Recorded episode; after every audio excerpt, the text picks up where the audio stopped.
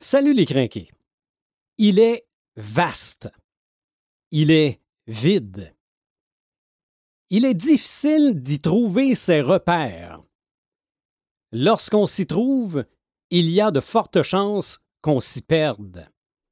Non, ce n'est pas la description d'un épisode du podcast des crinqués sans Imaginatrix. C'est la définition de désert. Marc de Paperman Gagnon, Joël Imaginatrix Rivard, Eric Red de Gamer Bourgoin et Sylvain des Animator Bureau. C'est le podcast des crinqués.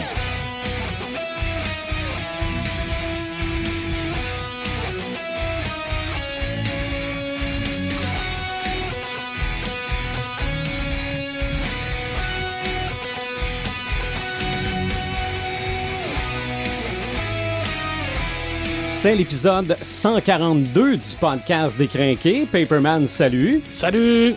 Et Red the Gamer, salut. Salut, The Animator, J'étais ça pour va dire, bien? je- oui, j'étais pour dire salut Imaginatrix, mais elle est pas là. Ouais, c'est ça, non, elle avait d'autres choses euh, de plus importantes que nous autres. C'est ça. Donc, peut-tu, ça? donc on est, on est démunis. Non. On est dans le désert. Ben, moi, je, moi, je me sens comme, comme une guenille qu'elle vient de jeter. non, pas tant que ça. En fait, Oui. c'est pas vrai. On sait Non. exactement où est-ce qu'on s'en va. Euh, D'habitude, Elle nous on- a dit quoi faire. c'est ça. D'habitude, on n'est pas perdu. Oui. Mais si on est perdu, d'habitude, on met la fonte sur l'alcool, puis ça vient de finir là. Ouais, sauf qu'on n'en a pas ce soir. Ouais, ah, Non, je- toi, je- non. moi, j'en- moi, j'en ai un peu. J'en ai un petit peu, moi aussi. Eh, mon Dieu. Nous avons aujourd'hui avec nous un invité. Ça fait longtemps qu'on n'a pas eu d'invité dans le podcast. C'est vrai, hein? En studio. Oui. Parce qu'on en a eu quand on a fait ça à distance. Ouais. Mais en studio, on n'en a pas eu depuis un bon bout de temps. Et là, on en a un. Red, tu nous le présentes. Hein? Euh, ben écoute, euh, c'est un ami, c'est un ami de longue date euh, que, Mhm. que, que j'ai connu. Je peux même pas vous dire quand est-ce que je l'ai connu parce que pour vrai, c'est vraiment de très très longue date. C'est Sébastien Gamache, c'est dans le fond un, un des trois frères, parce que nous autres on, on surnomme les trois frères Gamache, et un des trois frères, dans le fond, c'est le plus vieux, qui euh, les, les trois ont tombé dans le même moule. Ils ont tombé dans le même moule geek. Euh, puis dans le fond, moi été ami avec, le, avec celui du centre au début. Puis euh, finalement, ben en, en étant des, des, des petits gars, ben, tu te ramasses avec les autres petits frères, puis on se met à jouer toute la gang ensemble. Fait qu'on s'est connus à à partir de là. Puis dans le fond, les choses étant ce qu'elles sont, on- les, affinités puis tout, on, on s'est mis à gamer ensemble, tout ça. Euh, c'est un ami avec qui que je vais à Bicoline, euh, que je fais un paquet d'autres trucs dans ce style-là, des, GN, autant que des games sur table puis tout. Euh, puis des, des super de belles soirées aussi autour d'un verre à jaser ou n'importe quoi, là, c'est ça. C'est un, un très bon ami, mais c'est aussi quelqu'un de très, très, très, très, très, très ferré en gaming sur table. OK? Euh, Puis c'est quelqu'un, justement, c'est un gars qui, qui, a, qui a même pris euh, ses connaissances puis qui les a mis euh, au service de, de- des geeks gamers pour relancer Dark Sun de, de, de Donjon Dragon, qui était devenu une open source, si je ne me trompe pas, euh, Sébastien. Puis qui était devenu une open source, c'est ça. Puis lui, puis une petite gang, ils ont- sont en train d'en remettre ça de droite. OK. Ben, salut Sébastien. Eh bien, bonjour tout le monde. Bienvenue dans, dans l'antre du crinqué, dans l'antre du podcast. On va jaser de désert aujourd'hui. Je pense que Dark Sun, c'est. euh, Il y a du désert là-dedans. C'est juste. C'est juste ça. Effectivement, c'est un, un jeu de rôle, dans le fond, dont, dont la thématique est, est le désert et tout ce qui est désertique, si on veut. OK. Donc, pas évident de survivre. Euh, ouais, non, c'est ça. exact. C'est c'est exact. OK. OK. Donc, désert dans le monde geek, dans la culture populaire. On va, oui, en parler au sens propre, mais probablement qu'on pourrait dé- déborder sur le sens figuré aussi. Ouais, j'ai essayé le moins possible de mon bord, moi, parce que C'est ça. j'en ai. euh, C'est ça, parce que je veux dire, des, des vrais déserts, il y en a quand même pas mal, Ouais. là. mais des endroits désertiques, ouais, sont en dans les jeux vidéo, entre autres, il y en a aussi pas mal. Ouais. Paperman, Oui. dans la littérature, pourquoi mon petit doigt me dit que tu pourrais me parler de la cité interdite? Pas la cité interdite, la cité sans nom. La cité sans nom. Oh Ah, boy, ben, je je n'ai voulais- pas pris le bon titre. Ou la cité des mille Shame. Mhm. Elle a plusieurs noms. Hein. Iram, la cité aux mille piliers, la cité sans nom. Il y en a même qui a parlé de corps. OK. qui est un autre nom euh, qui est un peu perdu. D'ailleurs, le, le- le thème corps est repris dans Tolkien à un moment donné. Mais j'ai jamais été capable de faire le lien si c'était la même cité que Lovecraft avait indiqué dans ses, euh, ses écrits. Mhm. Et que, parce qu'Iram, c'est une cité qui, est- qui est- qui est- qui est vraiment perdue. Là. Je veux Ok. dire, on a des traces de tout ça. Peut-être que là, ça existe pour vrai. Mais bref, je voulais pas commencer par ça. Même si tu me donnes le. le- le- le- Mais mon petit doigt m'a dit que tu en parlerais oui, un ben, je moment voulais donné. t'en parler, c'est sûr et certain. Même si tu me donnes ça, là, une passe à palette, comme on dit au Québec, là, pour les gens qui, qui sont en Europe, c'est une expression typiquement Ouais. québécoise pour dire qu'ils me donnent l'opportunité. Le euh, gouret sur le bâton. Là, je viens de casser. là. non, écoute, je pourrais te. Je pensais pas que t'allais nous sortir une patente de même. Je sais pas d'où ça vient non Non. plus. là, tu sais. OK. Je mets la faute sur l'alcool. Ouais. Ça Mais T'as même pas commencé encore. Ouais, c'est un peu comme sortir le boulingrin. Ouais. Mais, ça, oui. mais- mais je vais, te- je vais te faire le, le lien avec l'alcool parce que je pourrais commencer par Dune. OK, ben oui. Pour tuer Ben l'éléphant dans, dans, dans, dans, dans la place, comme on dit, mais non. Mhm. Je veux dire, euh, mon plus vieux souvenir de désert, c'est relié avec le rhum. OK. Et c'est dans une série de bande dessinée franco-belge avec un petit garçon avec un ourlet Mhm. qui s'appelle Tintin. Tintin, ben Est-ce oui. que te, est-ce que te souviens-tu du crabe aux pinces d'or? Ouais. À un moment donné où ce que le capitaine Haddock est complètement perdu dans le désert avec Tintin et il voit le Tintin se transformer en bouteille de rhum, puis qu'il essaye de le boire, puis qu'il pogne son cou, puis qu'il essaye de déboucher le bouchon. OK. Ça, Ça, fait, hein? ça fait très, très 2022. hein. Ça, pour moi, là, c'est, mon souvenir vraiment Mhm. de désert le plus euh, probant dans mon cerveau. Là, c'est ce, ce long périple de, de, de Tintin donc, qui est perdu avec le capitaine Haddock, qui est encore alcoolique à cette époque-là. Ben oui. Parce qu'il va, il va, il va, il va se. euh, Il va redevenir sobre plein bien plus tard, puis il va, de- il va rester sobre.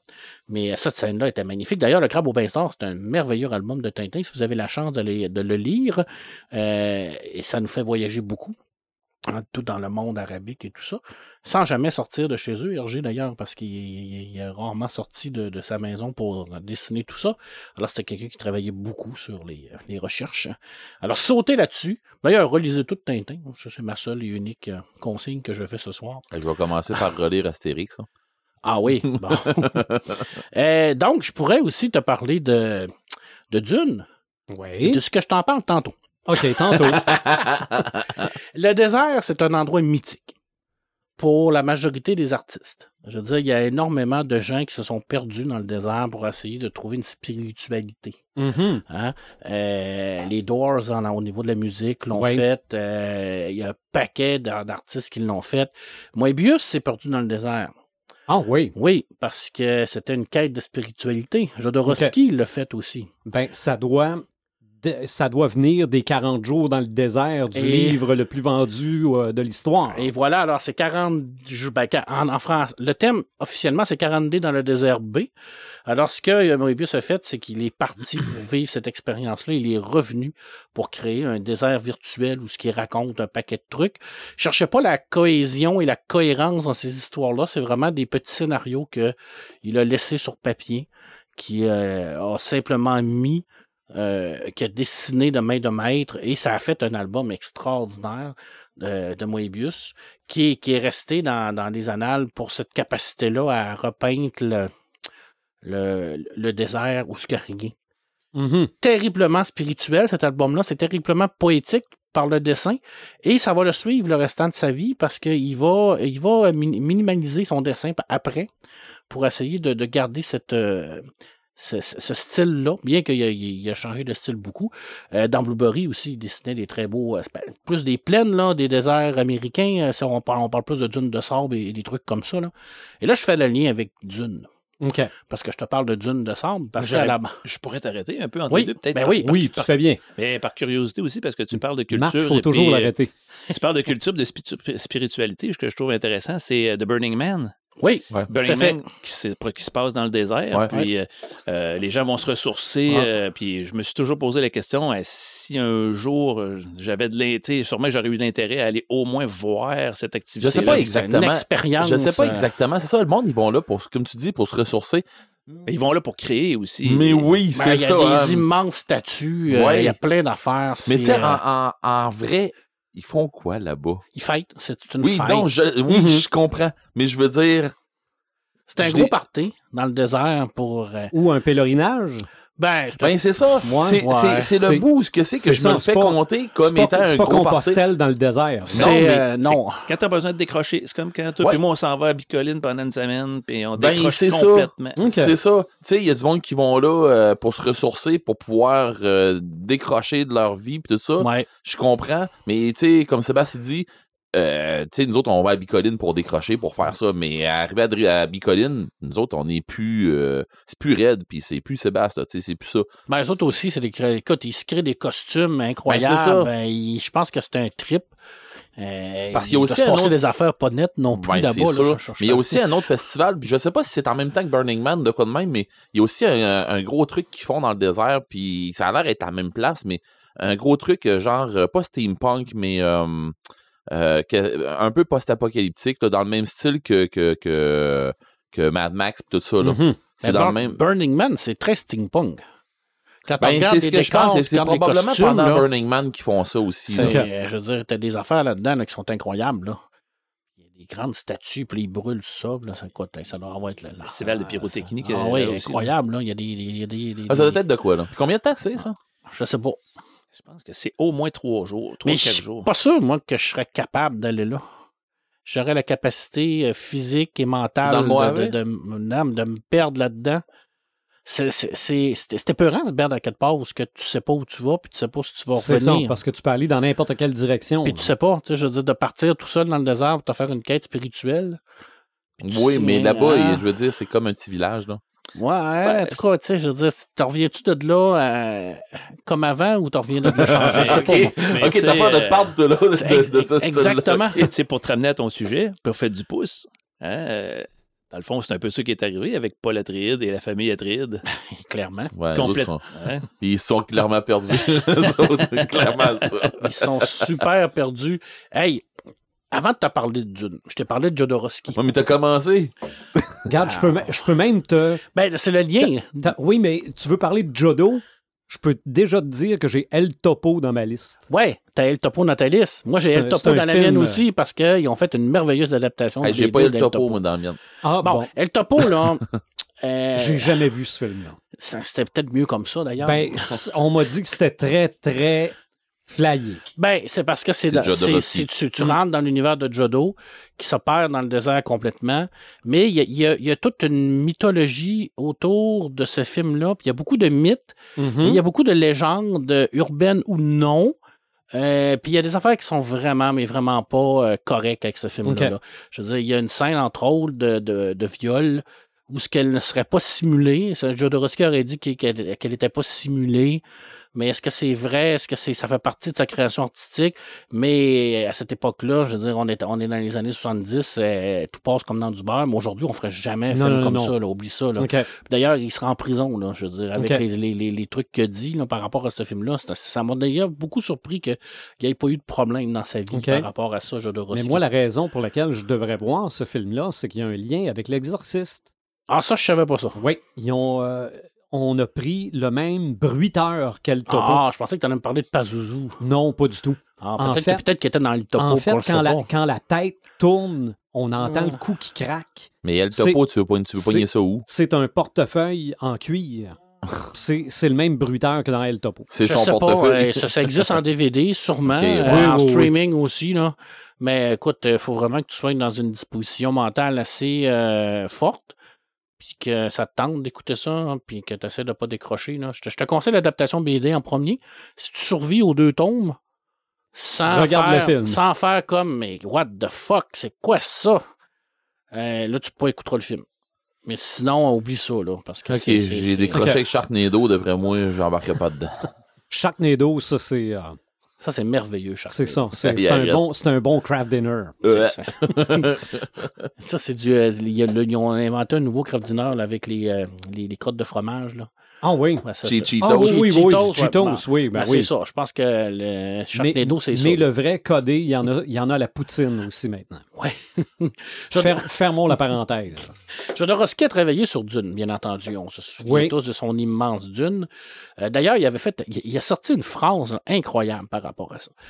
Il dit, euh, il a dit, par rapport au, au fait que c'est une adaptation, il a dit, on, on- quand on adapte un roman, on, on lui fait pas l'amour. On le viole. On l'ouvre. On lui donne euh, euh, un, truc différent par rapport à ça. Il dit j'ai pas euh, j'ai pas aimé Dune, mais il dit je l'ai euh, j'ai donné un autre aspect visuel. Dans le fond, c'était pour dire qu'il sacrait bien de l'adaptation puis qu'il voulait faire son trip à lui. là. mais il, il- il- il est capable de, de, de, de sortir des atrocités puis des, des, des faire passer en douce. Puis tu fais comme ouais, mais tu sais, c'est un artiste, il est flyé. Mais c'est un capoté. C'est ça. Excellent documentaire sur Ah! ce Hey, film-là qui n'a jamais été fait. Honnête, non, mais ça Je a pense que c'est tellement. Jodorowsky's, Jodorowsky's Dune. On peut trouver ça sur Internet. Moi, je l'ai, euh, Clairement. je l'ai vu sur le web. Oui, puis avez- les- tous les sketchs euh, qui, qui avaient été faits pour Ouais. ce pour En tout cas, il Mhm. avait Oh, planifié oui. faire des sketchs. Ouais. Je, je trouvais ça très flyé, franchement. là. En Oui. aide, il y en a quatre dans le monde de, de ce, ce- ce fameux storyboard-là. là. je veux dire, euh, Mhm. il y en a un qui a été vendu aux enchères. D'ailleurs, Ouais, c'est le- tu, tu sais que Ouais. c'est des capotés qui ont c'est acheté décapoté, mais ça sera la version que, que Jodorowsky s'était fait voler. En ça. plus. OK. Puis en plus, ils pensaient qu'en achetant ce storyboard-là, il y avait les droits de l'adapter. Ouais, mais ils se sont trompés un brin. Ils là. connaissent pas les mais droits par d'auteur. contre, euh, il y a, il y a- si vous voulez, euh, il y a les scans au complet sur le web. Mhm. Alors, vous pouvez voir tous les, tout ce qu'il a fait avec Moebius là, sur Storyboard. C'est euh, disponible sur le web. Parce qu'il y a un autre qui a une copie que lui a décidé qu'à scanner. Merci, de grâce, maintenant. On a pu on a pu l'avoir. Et que là, tu peux voir maintenant les références qu'il y a par rapport à tous les films de science-fiction par, qui, qui ont, qui ont eu euh, un storyboard comme ça. Puis je peux te dire que Luca, il, devait en avoir un dans son bureau. Mhm. où il a eu accès. C'est ça. Et Denis Villeneuve aussi, parce qu'il y a beaucoup de d'objets et de, de véhicules que tu trouves dans le film de Denis Villeneuve qui étaient déjà dans les storyboards de Jodorowsky Dune. C'est- quand même assez impressionnant. Honnêtement, là, c'est euh, c'est un très bon documentaire. Et là, on en vient vraiment à Dune. Euh, écoute, je pense que c'est comme le, le truc dont on a pu parler euh, dans les dernières années parce qu'il y a eu l'adaptation de Denis Villeneuve. Ça a été un immense succès Ouais. plus succès critique que box-office, parce que ça, ça a fait ses frais, mais tu sais, ça n'a pas explosé le, le box-office, mais c'était prévisible, parce qu'on on est quand même devant un truc un peu moins grand public. Ben, c'est niché un peu. c'est Là. Ouais. plus niché, c'est Ouais, plus compliqué C'est un aussi. film qui est, qui, est, qui est un peu dans la trame des films des années 70 où il y avait une- il y a des longueurs, mais, les longueurs sont fantastiques. Oui. Ils sont bien Ils planifiés. sont nécessaires. Ouais, Tant mais qu'à moi, c'est on- nécessaire. on Puis, est, euh, honnête- puis honnêtement, moi, je venais, de- je venais de finir la première partie, euh, le premier roman. Je venais de le finir à peu- un peu, une couple de semaines avant que ça sorte. Puis finalement, quand j'ai été voir le film, j'ai fait Mon Dieu, je suis donc bien content. Ah. Parce qu'ils ont fait un film qui, qui, qui fit avec le roman. Mais tu sais, dans, notre époque où ce que tout va vite, où ce que Ouais. les gens ont une culture cinématographique très Marvel dans le monde populaire, dans le geek, qui ont imposé un peu un style à, à faire. Euh, Ça fait quand même 20 ans qu'ils en font, là, des films de Mhm. Marvel. Là. Euh, tu sais, t'arrives avec Dune, c'est comme un contre-film par rapport à Ouais. ça. Là. On est carrément dans, dans le, le, le, le, le- le lent, on est dans le développement de personnages, on est dans, dans quand même une complexité assez rare. Et il n'y a, pas tout mis non plus, parce que Seigneur Dieu, il y a des gens qui ont trouvé ça difficile d'écouter le, premier Dune de Et Denis Villeneuve. j'ai l'impression qu'il dure tellement pas longtemps. Je, je sais pas comment il ferait pour lire le livre. Là. Je veux dire, d'un, c'est pas si compliqué que ça, là, honnête. Là. Je veux Non, dire, mais- c'est- comme. Mais euh, c'est pas abordable pour tout le monde, par exemple. Parce qu'une des choses que moi j'adore faire dans ce genre de, de livre-là, un peu comme Tolkien, c'est la première chose que je fais, c'est je vais lire le, à la fin le timeline, hein, l'histoire du temps avec tous les termes. Fait que ça te les met un peu en bouche déjà, mais en Un peu, tête, ouais. pas être capable de, saisir l'univers tu sais, du- de, de ce que tu vas lire. là. Mais Dieu merci, ces auteurs-là l'ont fait parce que c'est pas tous les auteurs qui le font. Comme Gibson ne Mhm. le fait pas. Gibson, il te plante dans son univers de cyberpunk Arrange-toi. avec ses thèmes à lui, puis il les explique pas. C'est comme, tu vis avec ça, mon homme, puis euh, adapte-toi, parce que tandis que Tolkien puis euh, Frank Herbert, ils, ils ont beaucoup travaillé sur la conception de, son, de leur monde. Alors bref, Frank Herbert devait écrire un article sur les dunes en Oregon. Et euh, ça ça, ça s'est jamais fait, mais il a eu l'idée de faire son dune. À partir de là, fait qu'il a travaillé là-dessus et ça a commencé à être publié dans, des revues spécialisées au niveau de la science-fiction avant de devenir un roman. Euh, je pense qu'en science-fiction, euh, il y a comme deux monstres sacrés. Il y a euh, Frank Herbert avec Dune, mais il a fait d'autres choses en passant. hein. Je veux dire, on, fait- on- on met toujours l'accent là-dessus. Là. Puis Ouais, il y a mais c'est- Asimov, bien entendu, Ouais. avec Fondation. Quand on parle de science-fiction, on pourrait rajouter Arthur C. Clarke qui viendrait comme compléter le, Ok, le- le ouais. trio. Mais Herbert euh, a posé les, les bases d'une science-fiction moderne, une science-fiction actuelle basée sur, euh, sur l'écologie, avant, ce, qui, est- ce qui était déjà dans les années 60 extraordinaire de penser à ça. Tu sais, je veux dire, on est en 2022 puis on se dit, mon Dieu, je dis, ce gars-là, il, était prémonitoire par rapport à ces, euh, à ces choses-là. Mais c'est aussi un, une, euh, un coup de gueule à la religion, hein. Parce que, euh, je veux dire, au départ, on, Paul Adréide, c'est le Messie. hein. Je veux dire, euh, il le voit comme le grand Messie. Ouais. Il le voit. Et puis lui, il ne veut pas être ça. Parce qu'il il, l'a vu, la, la, fameuse euh, scène où ce que on- il, se, il se jette dans l'avenir, puis il voit sa- son, djihad qui va partir, puis que ça, ça, ça sera pas beau. Et dans le deuxième, d'ailleurs, euh, ça, ça, ça- il va y avoir un attentat contre lui, puis il est complètement débousselé. Alors, si vous pensez que le premier film est lent, attendez-vous pas à avoir plus lent pour le deuxième. Là. Ben, le deuxième, ça va être la deuxième partie, là, mais je veux Ouais. dire, après, là, dans les autres romans, euh, parce que là, on perd cette notion-là, là, je veux dire, de prophète et tout ça. On revient avec un, un Paul qui ne recherche que le, le- que la paix, dans le fond. là. Je veux dire, lui, s'il pourrait sacrer son Canada, là, il partirait. Là. Puis il reste perdre dans le désert. C'est ça qu'il va faire à la fin. Il va sacrer son camp dans le désert, euh, puis il va se dire, regarde, c'est quasiment là, manger de la chenoute, puis organiser avec vos affaires. Moi, j'ai assez donné. Là. Mais écoute, premièrement, c'est un roman de science-fiction où il n'y a pratiquement pas de science-fiction. OK. Je veux dire, euh, il n'y a pas de machine pensante, il n'y a pas d'ordinateur parce que ça a tout été enlevé. Oui, on a des véhicules, oui, on a des, des euh, tu sais, les, les voyages spatiaux. Par même là, encore là, c'est très relié avec les pouvoirs psychiques. Je veux dire, on, on est dans une science-fiction qui est difficilement catégorisable. Est-ce que c'est de la hard SF? Clairement pas. Euh, c'est- Est-ce que c'est de l'anticipation? C'est tellement loin dans le futur. On est quoi? On est à 10 000 et plus dans le futur. Ouais, que c'est pour ça que. on peut se dire que c'est pas réellement de l'anticipation, malgré peut le fait. être- Ça peut être de la fantasy, mais à l'autre bout. Ouais. Au lieu d'être euh, plus médiéval, c'est plus. euh, Ah, c'est pas loin. C'est- Ça, c'est euh, dans le. Ben, je, dirais avec euh, 40 000. OK. Ouais, peut-être. Mais tu sais, dans le 12 Tout sur Dune de Lloyd Cherry, qui est sorti en Europe, qui était à la base euh, le MOOC de Dune, qui est, devenu après ça le Tout sur Dune, qui est le, livre à vous procurer. Si vous voulez savoir tout sur Dune, c'est le bouquin à vous procurer. Là-dedans, vous avez tout. Il y a beaucoup d'articles par rapport à ça pour essayer de, voir c'est quoi Dune.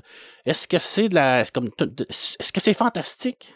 Est-ce que c'est euh, du. euh, c'est- C'est-tu relié avec le médiéval? Tu sais? Je veux dire, il y, a- y, a- il y a beaucoup de, de gens qui se sont penchés sur cette question-là. Et il y a des articles très intéressants où ce qu'on a un panoplie de, de- d'experts ou de, de, Marc, euh, fans qui, qui essaient de comprendre ce dune-là. C'est un, c'est un mix entre les deux parce que Ben dans oui. le fond, euh, euh, je- dans le fond, mes joueurs, j'ai déjà fait jouer à ce qu'on appelle euh, dans, dans du euh, tabletop, dans du, euh, des jeux de rôle, dans le fond, à ce qu'on appelle Fading Suns, Mhm. qui est un jeu de rôle, dans le fond, qui est futuriste, mais justement qui a eu les mêmes problèmes que Dune avec le, ce qu'on appelle le djihad bultérien. Ouais. Donc, les machines sont devenues une, une- une problématique. Donc, les intelligences artificielles, donc, ils ont rayées de la carte. Puis, disons que le, le- le système de jeu est fortement basé autour là, de l'idée de Dune puis des factions un peu médiévalesques, là, mais de science-fiction. Un là. peu féodal, un peu, dans Ouais, ce ouais, style. exact. Mais le nouveau jeu de rôle de Dune qui vient de sortir, si vous avez la chance de vous le procurer, parce qu'il y en a un qui vient de sortir. Moi, je l'ai acheté pour la bibliothèque. là, C'est un petit bijou. Là. Honnêtement, si vous voulez jouer dans ce monde-là, là. C'est vraiment bien. Ça, ça a eu l'avantage que ça a ressorti un nouveau jeu de rôle. Ouais. Ça a ressorti un nouveau jeu de plateau. Ils ont réédité l'ancien jeu de plateau qui avait sorti. Alors, tout ça, vous pouvez jouer dans le désert, dans le fond. OK. Et Bon, ben le désert, c'est la pièce angulaire, la, la- la pièce angulaire de tout l'univers de, de, de- d'Herbert. Tout se passe à l'intérieur de ce désert-là, euh, qui est un désert mortel. Alors, si vous n'êtes pas équipé, vous pouvez pas survivre dans ce désert-là. Puis même si vous êtes équipé, vous, vous allez probablement mourir. Mhm. Je veux dire, c'est, les chances de survie sont, pas- sont, sont Ils sont juste euh, un peu plus longues avec l'équipement. Ça doit être à peu près 0,1% là. Je veux dire, c'est, c'est pratiquement aucune chance de survie. Mais euh, tout passe là-dedans parce que tout l'aspect, tout le- l'aspect spirituel de l'œuvre, tout l'aspect de, de, des, euh, du- de l'épice, tout ça, ça passe par le désert. Comment elle est faite, cette épice-là? Comment qu'on la récupère? Comment aussi dans, dans les années 60, un type est arrivé avec l'hypercapitalisme qu'on vit aujourd'hui et qu'il l'a mis dans ce monde-là parce que l'épice, c'est à la base de tout. Je veux dire, tout, part, tout tourne autour de ça. là. Je veux dire, lui qui contrôle l'épice contrôle l'univers au complet. S'il coupe ça, c'est fini. là. Je veux dire, et on vit ça Mhm. présentement. Je veux dire, Ben, c'est à les- cause des pistes, dans le fond, qu'ils sont capables de faire les voyages euh, d'un bord puis de l'autre. Tout à bon, fait. C'est ça. Ouais, Ah tout oui. à fait. Fait que, je veux dire, c'est comme la denrée la plus rare qu'il n'y a pas. C'est un roman qui est euh, essentiel, je te dirais, pour euh, tout fan de science-fiction. Le premier. Le premier, oui. Oui, le Parce premier. les autres, les autres, c'est si vous voulez plonger puis aller plus loin dans l'histoire, même ceux-là de le- son fils Brian puis euh, Kevin Jardison qui ont fait, qui ont poursuivi la, la série, qui, qui, pas, qui sont pas mauvais, ils ont des très très belles choses à l'intérieur de tout ça.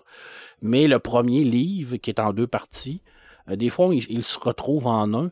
Euh, c'est vraiment un, un, un, un must à lire pour vraiment comprendre c'est quoi se perdre dans le désert, comment c'est important de, de, de Ben, c'est, un, c'est un classique de littérature. Oui, parce, ben, que, euh, tout. parce que quand on regarde un peu, on parlait de Tolkien tout à l'heure, dire, ce sont des gens qui ont, qui ont eu, dans le fond, euh, qui ont euh, une manière d'écrire qui est non conventionnelle.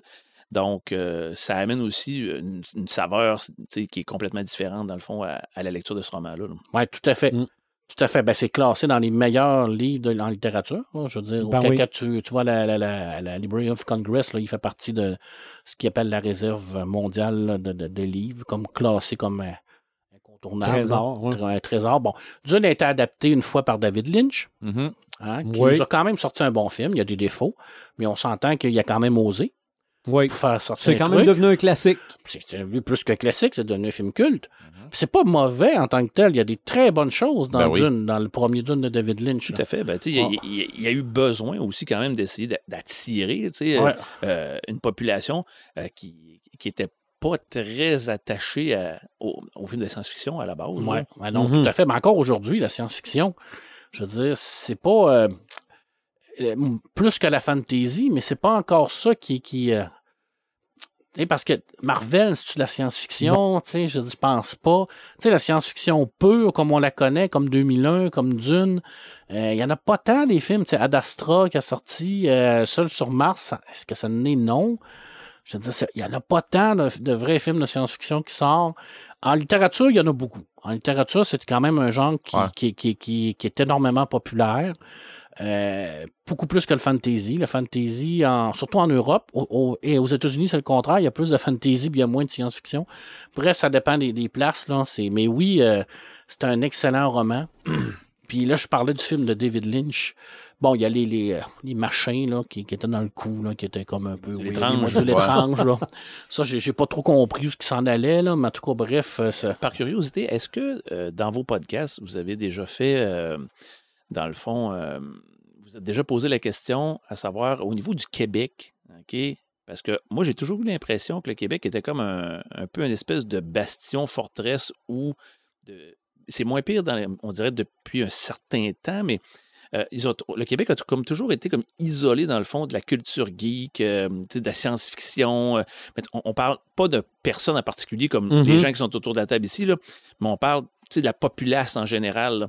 Euh, J'ai l'impression que quand je parle avec des gens aux États-Unis que c'est beaucoup plus éclaté, en Europe Ouais. aussi, tandis que Ouais, quand on ouais. regarde au niveau nord-américain, on dirait qu'on est une zone. On est un petit village gaulois qui commence à se développer parce qu'il y a les congrès boréales qui sortent, il y a les C'est librairies ça. saga qui ont Mhm. décidé vraiment de se bancher sur le fantastique, la culture de l'imaginaire. C'est ça. Les Mais mangas deviennent tant. de plus en plus populaires les mangas, aussi. je veux Les dire, euh, mais on est encore dans le, le- Mais on est on encore est dans, les premiers balbutiements de, de, de l'univers geek. Ouais. On n'est pas rendu au stade du hockey. Ouais, regarde, je, je, je vais demander à quelqu'un qui, qui est capable de me nommer un, une autrice ou un auteur de science-fiction au Québec, puis je pense que 90% des gens n'est pas capable. là. Non, c'est ça. Et pourtant, on en a des très bons qui sont reconnus mondialement. Mhm. là. Elisabeth Warrenberg, elle est reconnue Ouais. comme une des meilleures autrices de science-fiction de sa génération.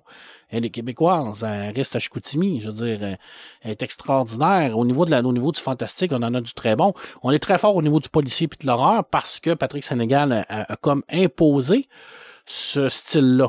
Ouais. Dans Mhm. le fond, ce que Patrick Sénégal a fait au Québec, c'est ce que Stephen King a fait en- aux États-Unis. C'est qu'il a pris un style qui était mal vu, Puis il l'a imposé par sa force, sa ça. force d'écriture, puis par la force du bonhomme, parce que le bonhomme est charismatique. Mais on n'a pas ça encore au niveau de Ben, la on a un science-fiction. Non, parce Villeneuve, que- on a un Denis Villeneuve qui Oui. nous donne Oui. une chance Oui. ça, présentement. Ouais, mais, mais Sébastien, euh, Sébastien Pour les films, oui. Ben, c'est parce que Sébastien, il avait un point là-dessus. Après, puis, puis il a raison un peu. là. Tu sais, c'est le petit bout où que, euh, on, on est tellement enterré, puis, puis j'enlève rien à, à cette culture-là, mais on est tellement enterré, comme tu disais, tu faisais référence un peu au hockey, puis à ces trucs-là, que on dirait qu'il n'y a pas assez de place euh, à la culture gay pour, pour bien pour, pour répondre un plus, plus complètement, genre à ce que tu me demandes, à ce que tu nous demandes. Euh, J'ai l'impression que, à quelque part, on pourrait aller ailleurs, mais on, pourrait passer une étape de plus encore, puis être encore plus émancipé là-dedans, tout ça. Mais on va arriver, on va faire un, on va faire un box pop dehors, là.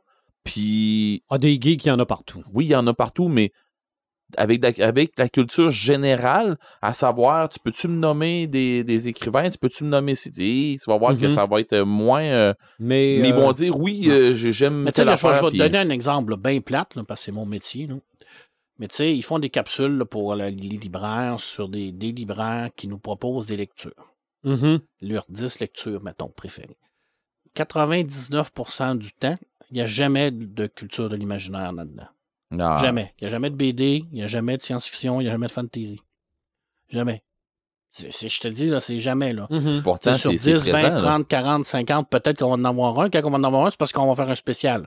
On va lui dire, nomme-moi tes 10 BD que t'aimes le plus. Là, il n'y a comme pas le choix de parler de BD. là. Il fait comme, ah, ok, Ok. là, je vais en parler. Là.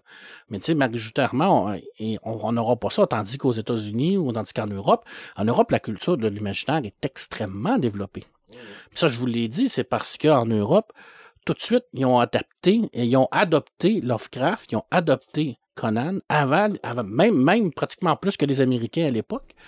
Ils sont en fait euh, complètement envahis par le manga avec Akira et tous les petits bonhommes, Goldorak et tout Ouais. ça. Alors, oui, ben eux oui. autres, là, ils ont absorbé cette culture-là. Ils ont une revue qui s'appelle le Casus Belli, qui est, Ben oui, qui, qui est qui- qui a extraordinaire. été pendant plus des années un, Mhm. un fer de lance. Là. Ouais. Qui, était, qui, qui a été créé par Froideval, qui, qui a créé le- le- la, la chronique de la Lune Noire, entre autres au niveau de la BD. Mais eux autres, ils ont, ils ont absorbé ça. Au lieu de, de, de, de, de- de se refermer, ils ont, ils ont créé leur propre culture de, l'imaginaire. C'est pour ça qu'on a beaucoup d'auteurs en, en Europe euh, qui font de la fantasy, qui font de la science-fiction, qu'il y en a bien plus qu'au Québec. Là. Puis il y en a énormément là, au niveau des jeux de rôle. Là. Tu sais, quand j'ai parlé avec Julien Blondel, là, je veux dire, lui, ça, ça en est un top. Là. Ah Puis, sais, il a absorbé tout ça, puis il est venu après ça donner ça. Ce qu'on n'a pas encore ici au Québec, malheureusement. Peut-être qu'un jour, on va l'avoir, mais ça se développe. Une culture, Oui. ça se développe. Il faut continuer d'en en parler, il faut continuer de, de- Là, on parlait de Dune. Hein?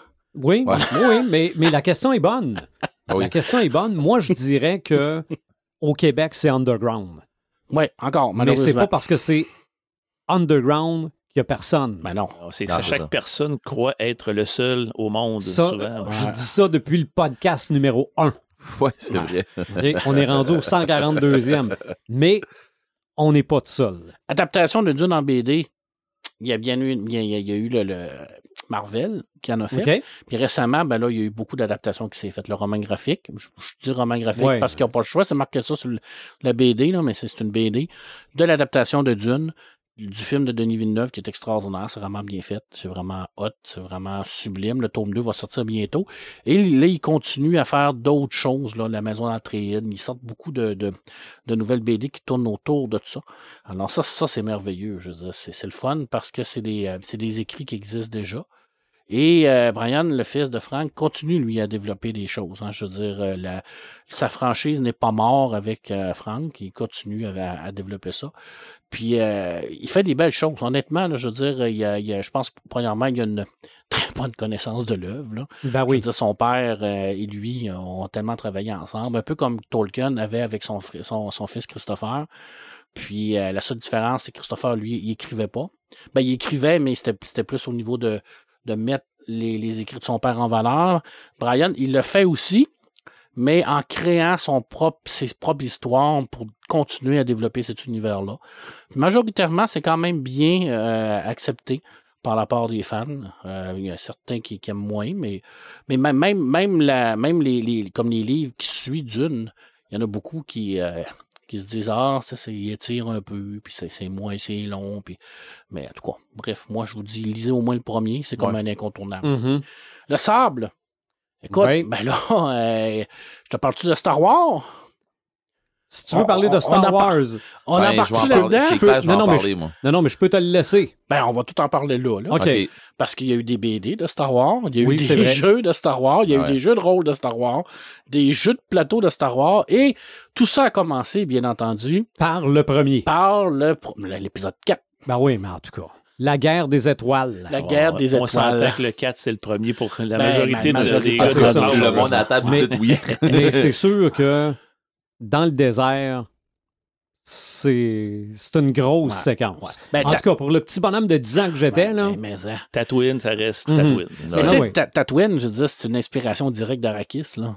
Je mhm. veux dire, tu sais, quand, quand je te dis que Dune a influencé un paquet de monde, là, je veux dire, c'est clair que c'est ça. Là, je, veux dire, tu sais, je veux dire, Georges Lucas, il a pas pris ça nulle part. Là. Tu sais, C'est un melting pot de plein en d'affaires. train de Lucas, me là. dire que M. Lucas, il aurait copié. Il a pas copié, il a été influencé. Non, non, mais non. il aurait, il aurait été influencé. Ben, Non, il a, il a pris Mais des, moi, il a pris de des même. jets pour faire des X-Wing. Ah, toi. toi, tu me charges de la les, les avions.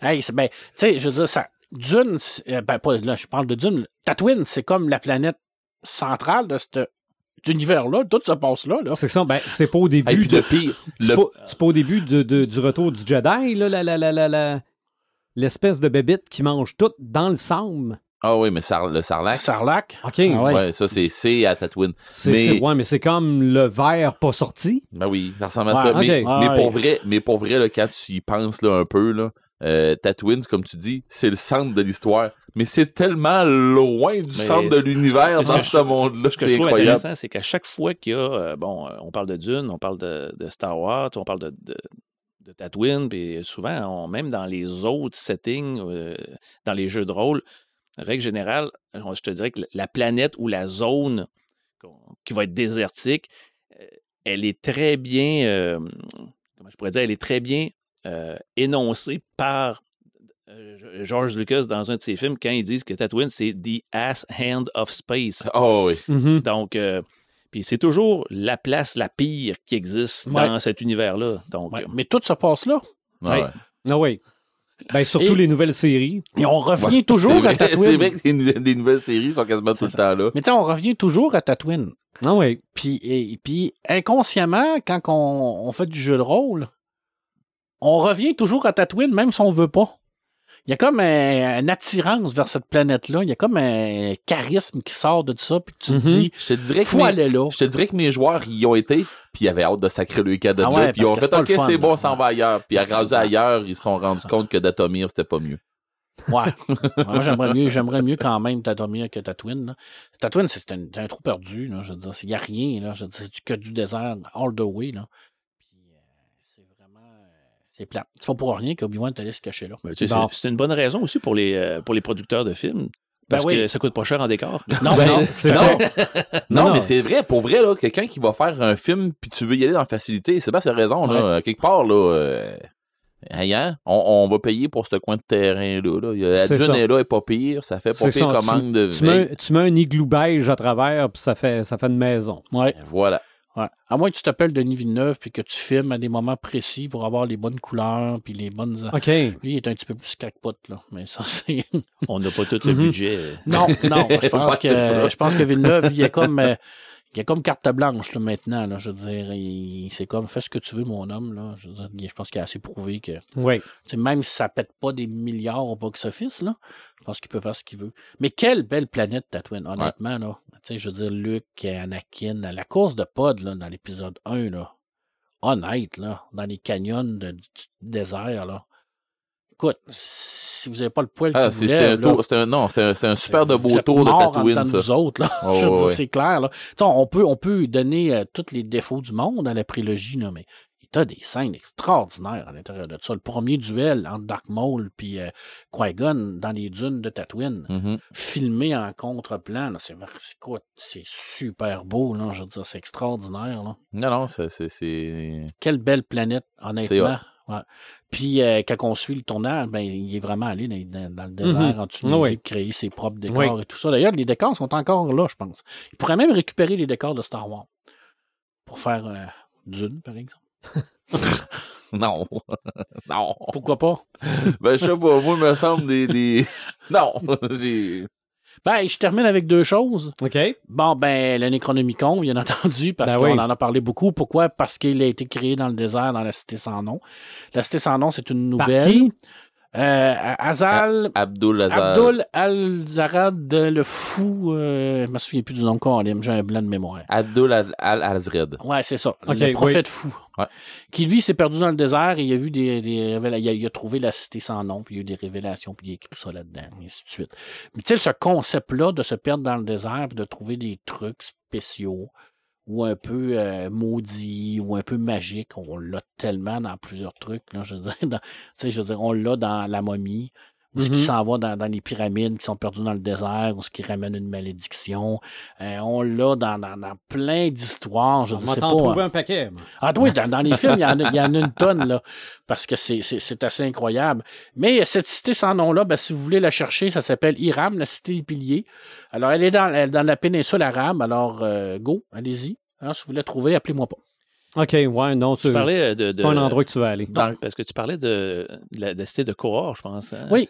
Parce que je trouvais ça intéressant, c'est dans l'histoire euh, interdite ou c'est. euh, je vais vous retrouver le nom, là. En, cou- en Histoire cours- secrète. L'histoire secrète. C'est c'est une série de bande dessinée qui est fantastique. En tout Tu cas, vois, gars, il y a à- à peu près 1% de probabilité que ce type prenne mon dernier truc puis qu'il vienne me couper l'herbe sous le pied. J'adore ça, merci.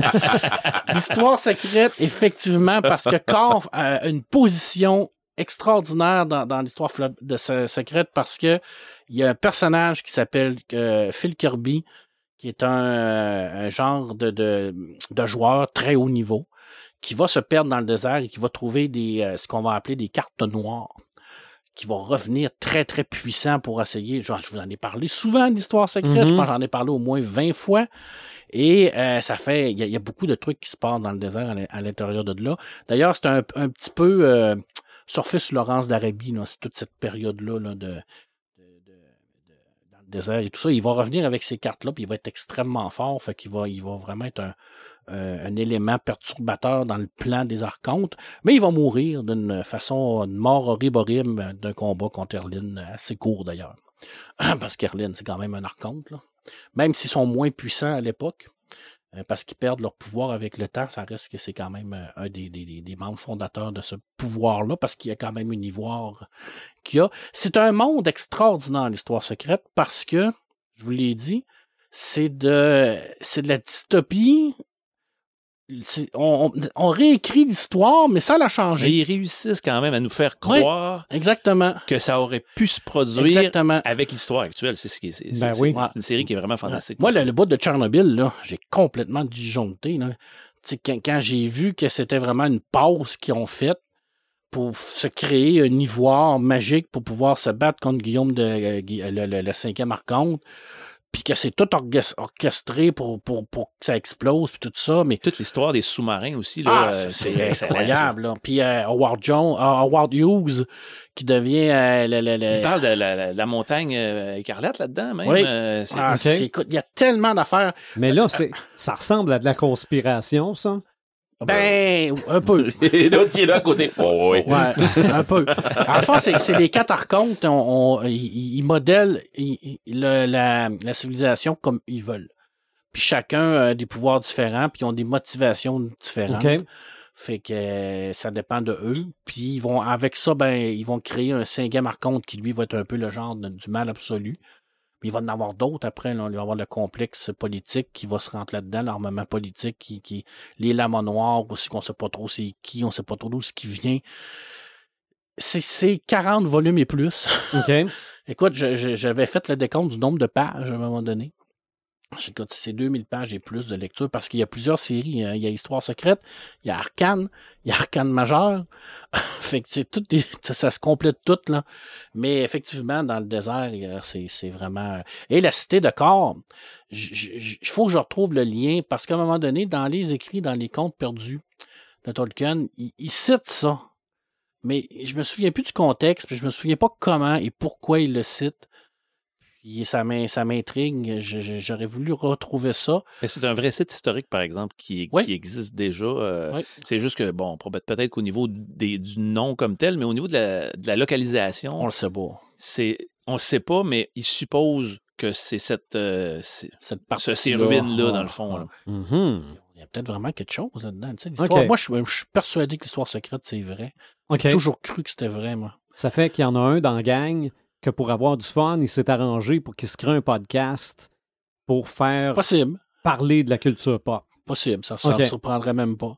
Mais il y a une contrepartie, puis je vous l'ai dit, à chaque fois que tu utilises le hasard pour pouvoir changer un élément, il y a quelque chose qui chie à quelque part. OK. Parce que cette force-là, c'est l'entropie. Pour la pouvoir l'utiliser, ben il y a des gens quelque part qui doivent mourir. C'est ce qu'on appelle la théorie du papillon. Et voilà. Ok. Alors, euh, T'es en train de dire que en nous créant Il y a comme peut-être des gens podcast qui sont décrinqué, c'est à cause de ça tout ce qu'on vit depuis deux ans. ça pourrait être ça. Ah, tabarouette. effectivement. Et plus ta passe va être forte, Je ben, me sens plus mal. il y a de l'entropie, plus il va y avoir des gens qui vont mourir. Alors, tu sais, les- les- comme, la, comme la Deuxième Guerre mondiale, ça a été créé pour, pour ça. Tout simplement pour pouvoir en faire une immense passe, pour absorber toute la chance de ces gens-là, pour pouvoir contrôler puis pouvoir réussir à faire ce qu'ils voulaient. Mhm. C'est complètement débile, cette série-là. Honnêtement, là, c'est euh, magique. Magique, magique, magique. Hey, je termine? Non, j'ai fini. J'ai-tu fini? Ok. Je regarde ma liste, voir. Oh oui, j'ai fini. 40 Ok. jours dans le désert. Mais si t'as Euh, d'autres idées entre-temps, là, tu... tu- Ben, je pourrais te parler de Dark Sun, mais je vais, je vais laisser mon ami en parler parce qu'il y, a Ben beaucoup- oui. il y a beaucoup de romans de Dark Sun. Il y a beaucoup de BD aussi. Ah, j'ai euh, même checké pour euh, s'il y en avait euh, dans, dans le- le- le- l'audio, puis euh, j'ai pas rien trouvé. Ouais, non, je pense, je sais pas, je pense Des pas. romans dans, dans- Non, il n'y a rien au niveau. euh, au niveau romans euh, au, ouais, au niveau de romans audio, euh, j'ai trouvé ça plate un peu que euh, les, les romans de Donjons Dragons, de Warhammer, puis tout ça. euh, oui, il y en a, mais, pas en beaucoup. anglais. En anglais, ouais. Mhm. Mais c'est les romans de Star Wars, la même chose. Ben, c'est ça. Tout en anglais encore. Fait que c'est pas encore au niveau de la traduction. Ça va peut-être s'en venir. Ben, sûrement qu'ils peuvent l'avoir ah, ailleurs, là, mais ah. pas ici. C'est ça. Écoute, il y a tellement de belles affaires. Là, je t'ai même pas parlé de tous les romans qui parlent de désert. Ah non, non, ben, Ça c'est sûr que... ça. À un moment donné, il faut Non, non, c'est une pointe d'iceberg encore. là. Encore, euh, c'est sûr. Faut, Mais, faut euh, l'arrêter parce que là, il y en a trop. Là. C'est ça, mais on a mentionné Star Wars, Oui. mais si je vous parle de désert passé au peigne fin, ouais. Même pas un pou. là, on, là, on tombe dans Spaceballs. Ah oui. Donc ça, c'est sûr qu'il y avait, qu'il y avait la, la- la- la parodie de Tatooine là-dedans. Ben oui. Mais aussi, pour faire du pouce sur Dune, si on prend les verres de Dune puis qu'on met ça en dessous d'un ranch, Ah, ça, ça fait très Très mort. ben, évidemment, on est dans le désert. C'est clairement en lien. En tout Ouais. cas, il y a une petite influence avec Dune. Ah, clairement, je veux dire. Une petite influence. Mais tu sais, c'est- une, une, une genre de parodie de, de- des vers de Dune, mais en même temps, c'est- Mhm. c'est une comédie. Le premier est vraiment bon. Ben, ils ont rendu ça accessible à, Tout à fait. à- à la majorité des gens. C'est ça. C'est Ouais, ça. mais écoute, le premier, là, il est mourant. Là. Ben oui, il y a du monde qui meurt, là. Oui, ça, c'est clair. C'est avec Kevin Bacon. C'est bien, parfait. ils en ont fait après ça. là. Je Oui, pense oui, qu'on il y en a eu. 6 Ah, ou 7. il y en a eu quelques-uns. Ça arrête. Comme Sharknado. Il arrête, Ouais. Ça n'arrête pas. Là. Ouais, il faut, faut que tu t'achètes la collection complète. Ah, euh, des drôle. Sharknado. C'est drôle, mais on dirait que euh, ce mot-là ne colle pas à mon cerveau. hein. Sharknado? Pardon? C'est vrai de ça. C'est co- continue comme ça. OK. On, on a parlé de la momie.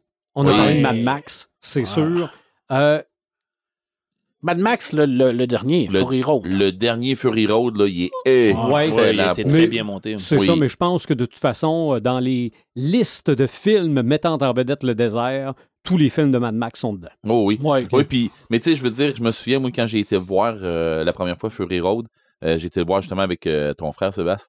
Puis, euh, c'est- on est sorti de là, puis on s'est dit, coudon, j'ai l'impression que j'ai de la poussière. Ouais, c'est ça. T'as l'impression ouais, est filmé à la hauteur du, euh, regard. Ah.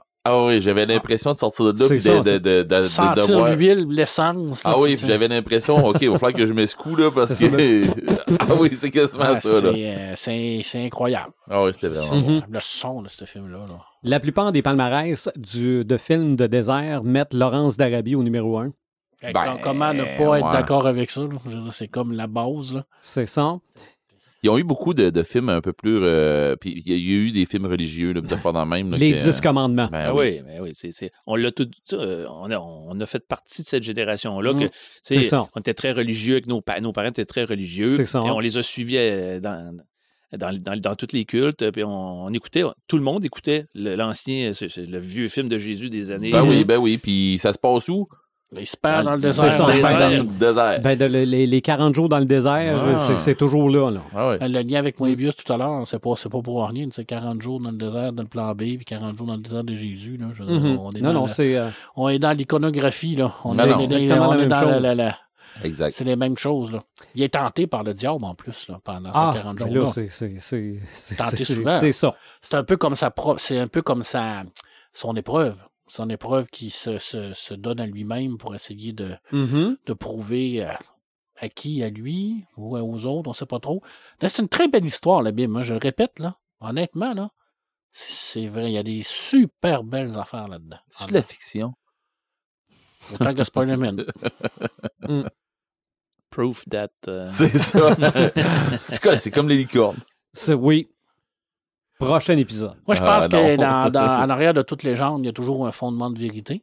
OK? Que, euh, C'est sûr qu'il y a- il doit y avoir des choses à l'intérieur de ça qui peuvent être vraies, mais qui, qui ont été un peu comme. euh, comme c'est comme la, la- la- c'est comme l'histoire du poisson. là. C'est comme l'histoire du poisson, hein. Du Mhm. pêcheur, hein. J'ai pêché un poisson gros de même. Puis en fin de compte, il était gros de même. Mais il a ça. quand même pêché le poisson. Ben, peut-être. ouais. C'est, bon. Mais il a un peu embelli la réalité. Fort Ah, possible. ben, ça, c'est clair. là. Euh, les dieux sont tombés sur la tête. Oui. J'avais ça dans.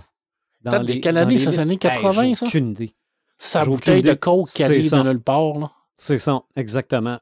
Exactement. Ça, évidemment, quand il est question de, de, de, de l'Afrique ou de l'Égypte ou euh, de, de ce, ce secteur-là, euh, très souvent, il est question de désert. Ouais, dans Blood Diamond, entre autres. Ouais, Diamant du Nil. euh, Diamant. Mhm. Ouais, c'est vraiment. Oui, non, aussi. Blood Diamond, c'est plus. C'est euh, euh, euh, le le diamant de sang. ouais. OK. Ouais, mais le diamant du Nil, il y a peut-être Oui, ouais, peut-être une du désert là-dedans aussi. Ben, la Indiana. Jones. Et C'est ça. oui, les- ben, les aventuriers de l'Arche perdue, c'est sûr. Ouais. C'est sûr. Hey, dire que l'Arche d'Alliance n'est pas vraiment dans le désert, mais sur Oak Island, moi, ça me dépasse. Ah, toi, là. Des plugs de Vont-ils la trouver? Ah, mon Dieu. À la fin de la huitième saison, dernier épisode, ils ont eu une euh, révélation qui ont prouvé qu'il y avait dans le Money Pit une grande quantité d'argent. Là, ils ont la preuve. OK. OK, mais ils n'ont pas sorti encore une maudite scène. Non. Non. Ce qui est incroyable, c'est que dans les années 1800, Moi, je ces pense qu'ils gens-là ont été preuve capables de creuser à 25, 50, 60, 100 pieds avec des, des pioches puis des ouais, affaires. c'est probablement une question d'érosion. À l'époque, ça devait être accessible. ouais. Mais Moi, je- je dis ça comme ça, là, mais il y a des gens qui ont fait des pyramides, Marc. Je dis Ah, ça non, comme ça, là, mais d'après moi, les gars d'Oak Island, là, ils vont avoir prouvé Ça que comme dans la creuser dans, 40. dans, dans la terre, là, ça laisse un trou. Ils s'en Ouais. comme dans l'an 40 du trésor. Eux Et autres, tu les- trouves des bouts de font de bois. l'argent avec ça comme de l'eau. Mm. C'est, c'est... D'ailleurs, vous souvenez-vous que je vous avais parlé à un moment donné, j'ai dit je vais appeler Storia pour faire une série sur le monstre Ponégamouk. Oui, mais ça Ben, ça. Ben, il y a un duo qui vient de la région qui s'est allié avec euh, le producteur Quentin et un autre duo, un autre historien pour créer sa série sur le trésor de Saint-Questin. Il a pris mon idée, il est allé voir Historia, puis il s'est créé une pop série. C'était pas fou. Mon idée était bonne. C'est, c'est l'entité qui a créé le podcast qui t'a entendu dire ça, qui est allé le dire. Ouais. Voilà, théorie du complot. Évidemment, il y a aussi beaucoup de déserts lorsqu'il est question de cow-boy. Oui. Ben oui. Le bon, la brute et le truand. Mais de toute façon, à peu près euh, tous les villages dans Lucky Luke euh, sont, sont à quelque part dans le désert. là. Fait que- Town. Exactement. Et là, dans les listes que j'ai vues, c'était mentionné que là, on allait peut-être, on étirait l'élastique un peu. Là. Vas-y donc. T'as parlé de Seul sur Mars. Oui, Ben, c'est un désert, Ben, c'est un désert. ben, clairement. clairement. C'est un désert, Clairement, mais c'est- puis en c'est pas plus- sur Terre. Mais non, c'est- puis en plus, c'est aride. Comment est-ce qu'il se pogne? Tu sais, la Lune, c'est un désert, là. Tu sais, euh, sur, sur, euh, sur Mars, il faut qu'il qu'il se fasse un, éco, un écosystème à lui, puis il faut qu'il se fasse ses Ouais. affaires à lui. Là, tu sais, fait que- OK. Tu sais, quand on parle de hard SF, là, ça, ça naît, là. Mhm. Mais en même temps, c'est pas réellement de la science-fiction parce que c'est la technologie qui, qui, qui, exi- qui existe déjà. C'est dur, des fois, la science-fiction. Ouais. C'est Ben, en fait, c'est de la science. C'est de la fiction basée sur la Ah, science, mais de la science qui existe Ah déjà. C'est quand clair. on parle de Mars, on peut tomber directement sur euh, John Carter of Mars. Ben oui, Oui. oui, oui. Ça, c'est un film qui a été mal reçu. Pourtant, c'est pas mauvais. Non, je sais, moi aussi, j'ai bien. Honnêtement, là, je veux dire, je sais pas pourquoi, parce qu'il y a eu comme un clash. là. ils ont comme décidé que c'était mauvais. Là. Mais tu sais, on en Ben, parle c'est de la science-fiction, hein? Donc, Clairement. euh, Mais tu sais, quand, quand, quand ils décident que c'est mauvais, c'est mauvais. Tu sais, Jurassic Park, là, le nouveau, il, il était même pas sorti, qu'il avait déjà décidé que c'était mauvais. Fait que ça va être mauvais. Obi-Wan Kenobi, la série, il y a des fans qui ont décidé d'aller fucker le, le, le, le système de rating parce qu'ils ont décidé que c'était mauvais. C'est mauvais. C'est ça. J'ai tellement. en tout cas, Tu sais, je veux dire, John Carter, c'est ça. C'est que ça a sorti, puis ils ont comme, il y a comme eu un mood de, de- d'une direction de dire c'est mauvais. Mais personne ne l'avait vu. Mais c'était mauvais. Pourtant, c'est pas mauvais du tout. Les romans sont très bons aussi, d'ailleurs. Puis le Anyway, film était euh, très bon. Anyway, tu parles comme de Kenobi puis toutes ces affaires-là. là. Tu penses-tu que tes réalisateurs tout ça, ils, ils, ils partent pas, ils- partent pas à rire en se tapant ses cuisses quand ils voient que OK, c'est mauvais ou pas, mais comment est-ce qu'il y a de monde qui l'écoute? Ouais. Non, Fait non, que- la, la réponse, c'est toujours l'auditoire. C'est ça. Ouais. Mais Fait John que- Carter, c'est un peu ça qui est arrivé aussi. Là. Il n'y a pas Bon eu tant de monde Non, que ça. Malheureusement, Ben, non. Même si tout le monde avait dit qu'il était bon. Là. Mais je sais pas, peut-être que s'il avait été poussé comme un pas pire film, il y a plus de monde qui s'en allait le voir. Peut-être. Il y en a beaucoup qui sont influençables, Sylvain, qui Ouais, se mais des, disent, des Ah, fois, des fois. Non, je pense que John Carter, il n'y a pas eu de promo. C'est clair. C'est- c'est, euh, moi, les critiques, là. il y a eu le syndrome de SeaWorld là, avec euh, Kevin Costner. Ah, Euh, Waterworld, Mhm. là, Water-. Waterworld, SeaWorld. Waterworld. Oui. Ouais, C'est là, SeaWorld. je- oui, oui, oui. Non, Waterworld. Oui. C'est vrai. Ça, ça aussi, est-ce que c'était un désert? non. Non. Même si c'était sur l'eau? Non, non, ça, c'est un c'est un- désert. Ça reste un monde désertique. euh, Oui. On parlait Ouais, de ça tout à l'heure. Parce que je, je- je parlais avec Sébastien avant qu'on fasse le podcast. La mer dans les dents de la mer. Ouais. Non. Euh, Non, parce que. Ben, ça dépend si, tu- si on veut s'étirer, justement. là, C'est ça. euh, Ouais. C'est au sens figuré, C'est là, ça, là. clairement. Dans ce temps-là, l'infini espace, est-ce que c'est un désert? Ouais, c'est ça. Est-ce qu'on pourrait dire que Star Trek, c'est des, des C'est explorateurs du désert? C'est- des, c'est pionniers. euh, C'est non. Mais c'est sûr que pour ce qui est des films, puis pour ce qui est. Série télé dans le désert, peut-être moins. Il n'y a rien qui m'est venu en tête. Série télé dans le désert. Ben, il, y a la- il y a eu la série de Dune, là. Les Oh, deux séries ok. de Dune, qui sont très, très, très, très bonnes, d'ailleurs, honnêtement. Là, si vous n'avez pas vu les deux mini-séries de Dune, là, Oui, effectivement. c'est- Ça le- coche, là. Au niveau, au niveau artistique, Ah, ils ont manqué d'argent, là. c'est manqué d'argent. Mais clair, là. mais l'histoire est, Ouais. est bien. Il est Mhm. vraiment fidèle au roman, mais sauf que le problème, c'est que tout est en caoutchouc, en carton, là, puis ça paraît. Ouais. Ça, c'est poche parce qu'ils ont eu zéro budget, là. Mais au niveau de l'histoire, là, on suit l'histoire, là, mais vraiment, dans le deuxième, on est dans l'Empereur Dieu, mais euh, c'est vraiment bien fait, là. OK. Euh, mais, mais je cherche une, des séries qui auraient été faites dans le désert, qui auraient un rapport avec le désert, à part les séries, les, les- les nouvelles séries genre Boba Fett puis Mandalorian, ouais, ouais. même de Disney, tu sais, qui ont rapport avec passe sur Star Tatooine. Wars, qui se passe sur Tatooine, ouais, justement. À part ça, mon Dieu, je- Parce que dans ce cas-là, Hot serait un désert glacé. Oui. ben, ok, j'aurais envie de te dire Spartacus, OK. la oui. série Spartacus. Oui, quand il est question peu. de Romain, des fois, Ouais. on, est, euh, on est dans le désert aussi. Ouais. Ah, Parce que dans Spartacus, euh, on se ramasse souvent euh, avec euh, justement euh, dans le fond dans les combats d'arène, dans le même, mais il y a Ils tout le temps ils le vont récupérer des esclaves là, Ben, dans, les, c'est dans ça, les c'est- déserts. c'est- Donc, on pourrait ça. probablement mettre gladiateur. Ben oui. Un peu, ouais. OK. Euh, dans les films de super-héros, il y a deux séquences qui me viennent vite. Euh, le premier Iron Man, je veux dire, la- ouais. quand, quand il, il s'écrase avec sa première armure, c'est clairement dans le désert. là. Ouais. Quand il devient Iron Man aussi, là, au début, il se fait Ouais. attaquer dans le désert. Là. C'est ça. Oui, oui, Puis Il est oui. capturé par les, les C'est vrai. terroristes. là. Euh, le premier Hulk en 2003, Oui. euh, la, la- la séquence où il fait tourner Ouais. un, un tank, c'est c'est clairement dans le désert aussi. là. je veux dire, il s'écrase dans les dunes. Ouais. puis, euh, mais à part ça. Quelques séquences en Transformers. ouais. Dans Ben, le premier, où ils se font dans, attaquer dans le désert. Dans Doctor Strange, dans le 1, qui se bat contre euh, les, euh, les fidèles de Dormammu, où ce qu'il en pogne un, il ouvre une porte, Ouais. puis il Ok. donne dans le désert, puis il te le garoche dans le désert, Mhm. puis il change la porte tout de suite. On a aussi euh, The Witcher. euh, quand- Oui, quand, oui. quand, Oui. justement elle, elle, est, euh, elle envoie, elle se téléporte justement là, euh, dans le désert. Là. Ouais, non, non. Non, mais c'est c'est Non, vraiment non. juste des, euh, des clins d'œil, si on veut, quand même. Ouais, c'est ça. c'est- oui, Mais oui, ça mais j'ai permet- l'impression qu'on gratte en esprit. Là. Oui, mais ça, le désert, puis ça, on le disait au début du podcast, bien souvent, ça permet de faire, de faire quelque chose de grandiose pour pas cher. Ben oui. D'ailleurs, Ben, euh, excuse-moi, Red, mais d'ailleurs, c'est juste que les noms me reviennent pas. J'essaie de les chercher depuis tout à l'heure, mais il y a beaucoup là, tu sais, des, des romans là, euh, un peu comme euh, l'Iliade d'Homère, puis des films qui datent, là, qui ont été faits euh, en pâte à modeler, là, euh, Mm. dont les, les effets spéciaux ont été Oui, faits en oui, pâte oui. à modeler. Il y en a Oui. énormément qui se passent dans le désert Ouais, avec des scorpions faits. Euh, C'est ce que je euh, c'est Jason Sinbad. Clash des Titans. Le Clash Ouais. des Titans. Oui, c'est lui que je cherchais. C'est ça, ce- ça, celui qui c'est- faisait les effets spéciaux, son nom de famille était Harryhausen. Ouais, c'est- ben, Jason et les Argonautes, je pense que c'est lui C'est aussi. lui. Ouais. Et C'était dans, incroyable, là, honnêtement, là, pour l'époque. Ah oui, ben oui. mais dans le film Monstre Tout à Incorporé, fait. Le, celui qui a juste un œil, là, euh, Mike, Mike, Mongaski. Mike invite la réceptionniste au restaurant et le restaurant s'appelle le Harryhausen.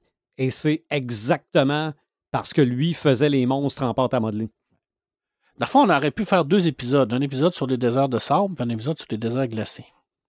Mais on peut revenir sur les déserts Ah, glacés. veux-tu un désert glacé? Hot?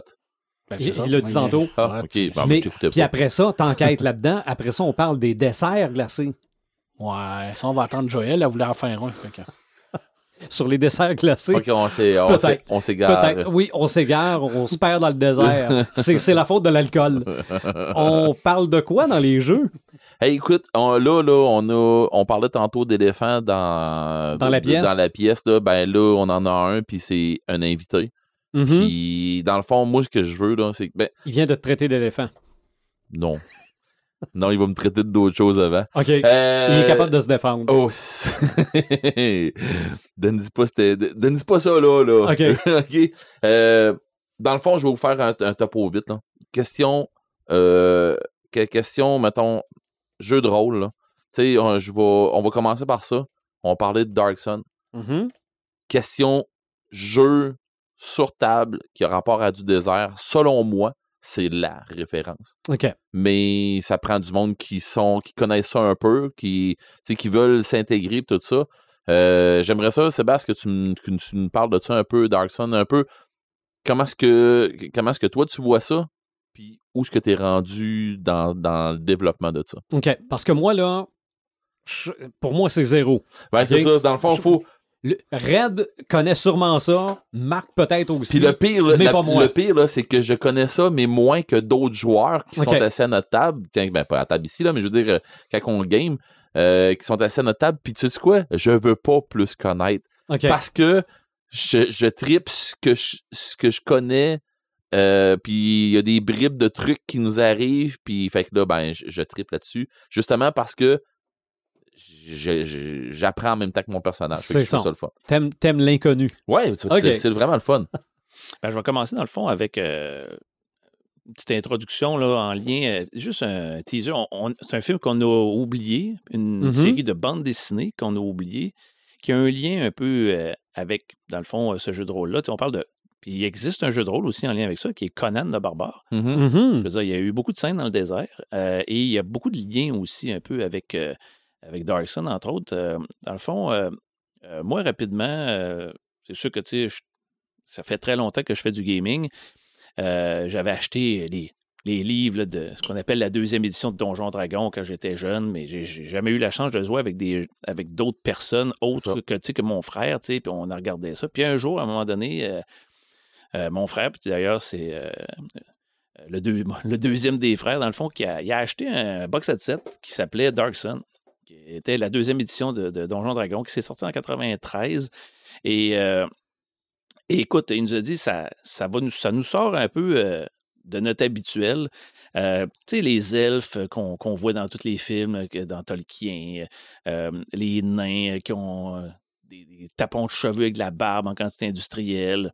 Ce setting-là de Dark Sun, qui est du Donjon Dragon, nous sort complètement un peu de, de nos repères habituels de, ce- que c'est du Donjon Dragon. Euh, D'ailleurs, euh, j'écoutais justement un podcast euh, fait par des gens qui, sont craqués, eux autres aussi, mais uniquement de Dark Sun. Puis on passait en revue plusieurs des, créateurs, dans le fond, de cet univers-là, que je, ça quand même super intéressant de voir comment a développé, je n'embarquerai pas là-dedans, là, il y a des podcasts pour ça, justement. Et donc, euh, quand on parle d'un univers médiéval, fantastique, on n'est presque pas là. là. parce que sais, c'est un univers qui est pratiquement post-apocalyptique, euh, mais qu'on re- on reste dans le médiéval. C'est de la dark fantasy. Presque ça. Mais Ouais. dans le fond, euh, on essaie de rester dans le. On a encore de l'armure, on a encore des armures, on a encore des, des armes de mêlée puis des affaires comme ça, mais tu te bats encore avec des arcs, des roches, puis des affaires dans le même. là. Sais, quand on parlait de Dune, justement, au niveau là, de. C'est que c'est très difficile de survivre là-dessus. Ben, c'est un peu ça le but de, de ce, setting-là de, de Dark Sun. C'est, que lorsque tu sors d'une ville, tu es en danger. Peu importe que ce soit par les animaux, évidemment, un peu extrêmes qui se sont développés dans cet environnement-là, soit par la température. Euh, fait que d'office, même si tu es un homme libre, dans une ville, ben, en réalité, tu l'es pas tant que ça, si on. Fait que bref, de fil en aiguille, euh, donc fond, c'est mon frère qui avait commencé cette, euh, à nous faire découvrir ce monde-là. On était jeunes aussi à l'époque, malgré tout. Puis en vieillissant, ben, on veut évidemment avoir du concret. Là. Tu sais, que j'entends Marc parler de, des revues, des livres qu'il lit, des films. Tu sais, là, on n'est plus juste dans. euh, je, reçois de l'information. là. On aime analyser, on aime faire, si on veut, euh, une structure un peu, puis faire des liens dans ce qu'on Mhm. dans ce qu'on voit. Puis c'est un peu ça qui, qui fait que plus ça va, puis, puis plus. Tu sais, bon, c'est sûr que là, je pourrais faire plein d'autres euh, jeux de rôle, mais toujours étant qu'à l'âge qu'on a, ben, c'est plus difficile d'avoir du temps. Donc, on, je me suis focalisé sur ce monde-là. Bon, on a la chance, comme j'ai déjà expliqué pendant, le po- pendant d'autres podcasts, on a la grande chance, nous autres, euh, d'être une gang de maîtres de jeu. Fait que quand que sa game elle va finir, ben c'est un autre maître de jeu qui embarque. Puis tu sais, sa game elle va continuer dans quelques mois. Puis euh, mais en attendant, tu sais, on a la chance justement de, de, de, de pouvoir euh, s'interchanger la place. puis on ça. brûle pas Il y en a qui prennent le relais. Ben oui, c'est ça. Puis on brûle pas nos, nos, nos, nos maîtres de jeu, puis on brûle pas nos joueurs non plus. C'est ça qui Ben, est en plein, ça. Fait que, tu sais, dans le fond, euh, quand ils ont sorti la troisième édition de Donjon Dragon, et le setting de Dark Sun a été abandonné, Littéralement. Puis, euh, il y a des crinqués euh, qui ont décidé de faire ce qu'on appelle. euh, ben, donc, ils ont monté dans les premiers sites Internet, si on veut, là, en lien avec Dark Sun, qui s'appelle- ça s'appelle atas.org. Donc, puis eux autres, dans le fond, ce qu'ils ont fait, ils ont pris la balle au bon, sont- sont- ils ont fait les, pris les contacts avec ce qui était à l'époque TSR, qui est devenu Wizards of the Coast. Et ils ont eu les autorisations pour produire du matériel en lien avec la troisième édition, mais uniquement pour Dark Sun. Puis, OK. euh, déjà, moi, à l'époque, quand j'étais à l'université, euh, j'étais déjà. euh, bon, on jouait à la deuxième édition. Puis quand ça a commencé là, à, à sortir début des années 2000, j'ai embarqué un peu dans le moule. J'ai jamais été quelqu'un qui était hyper impliqué dans la conception, mais j'ai toujours été quelqu'un qui a été là. Une espèce de, comme on dit sur Internet, un lurker, là, une espèce de navigateur là, euh, qui est là, mais qui, qui, qui, Un observateur. un observateur. Fait que, tu sais, tout le monde me connaît, puis tout le monde me connaissait, puis dans le fond, là, euh, il y a eu les jours sombres un peu, là, parce que euh, plus c'est allé, puis évidemment, quand c'est pas officiel, tranquillement, pas vite, ben, à un moment donné, quand Tu perds du monde un tu peu. perds du monde, puis c'est surtout aussi, faut pas oublier que c'est fait par, euh, par des gens comme nous, là. je veux dire, c'est des gens Mhm. qui, qui font pas une scène avec ça, donc, tu sais, à un moment donné, les gens s'essoufflent, puis euh, il arrive euh, la vie, tu sais, euh, Ah ouais. donc, ça c'est presque mort, si on veut, à un moment donné. TSR, euh, Wizard of the Coast a tenté à un moment donné de faire revivre le setting dans la quatrième édition, mais bon, la quatrième édition de, de Donjon Dragon a été un flop. Et donc, par le fait même, euh, ben, disons que Dark Sun a mangé aussi la même volée qui, qui s'est produite avec Le, le flop, le mot est faible. Non, non, c'est ça. Euh, je dirais même que maintenant, il y a deux gangs. Il y a, il y a la gang qui joue cinquième édition et il y a la gang qui reste euh, pognée à la troisième euh, 3.5 édition. 3.5. Ben, et d'a- et d'ailleurs, euh, pour ce qui est de Dark Sun, euh, il y a une plus grosse proportion des gens qui jouent encore à la deuxième édition à cause euh, du, de la manière dont, euh, dont le setting a été fait. Parce que, tu sais, Avec le taco. ben, c'est plus au, au niveau. Là, je vais, je vais y aller rapidement. là. dans le fond, le monde de Dark Sun, pourquoi il est comme ça? C'est parce qu'il y a eu euh, une énorme guerre qui s'est produite euh, il y a plusieurs années. Puis, il y a eu ce qu'on appelle les Cleansing Wars, c'est-à-dire qu'il y a des champions qui ont tenté d'éliminer des races qui n'auraient pas dû se retrouver sur la planète. Mais la magie dans Dark Sun, c'est pas la même chose que, dans les autres mondes. C'est-à-dire la magie, lorsqu'elle est utilisée, elle détruit la nature autour de toi. Dans le fond, l'énergie provient des plantes et des animaux qui sont autour de toi. Donc, la magie est mal vue dans ce setting-là, ce qui est contrairement, c'est qui est très différent dans les autres settings où la magie abonde et elle est normale. Dans ce setting-là, c'est mal vu. Donc, euh, et c'est ce qui, a- ce qui rend justement, entre autres, un peu le, euh, ce setting-là particulier. Puis comme Eric le disait tout à l'heure, puis euh, dans le fond, les autres joueurs qui sont autour de la table, c'est un peu la surprise ou l'étonnement qu'ils ont parce qu'ils ont... Personne n'a lu là-dessus, puis tout le monde est dans un monde qui est complètement différent de ce que moi je fais jouer. Puis on dirait, on dirait des petits garçons qui, qui- qui attendent d'avoir qu'est-ce qu'il va dire, là. C'est raide. Ouais. Ah, donc non, ça- mais j'étais bon public pour ça, cette Ah affaire-là. tu. Mais ce qui est hot, c'est que dans le fond, ce qu'il faut expliquer, c'est que dans, dans, dans Dark Sun, tu l'eau, il n'y en a pas. OK. Tu sais, si, si t'as as de l'eau, t'es riche. Pas dur. Fait que Mhm. des étendues d'eau, il n'y en a pas. Puis là, on- depuis, de plus en plus, on est en train d'apprendre que ce qu'on appelle, mais, c'est de la silt. C'est dans le fond qu'il y, a- qu'il y a qui remplace. Je sais pas exactement c'est quoi comme matériel, là, euh, de la silt, mais c'est comme une genre de poussière. C'est comme une mer de poussière.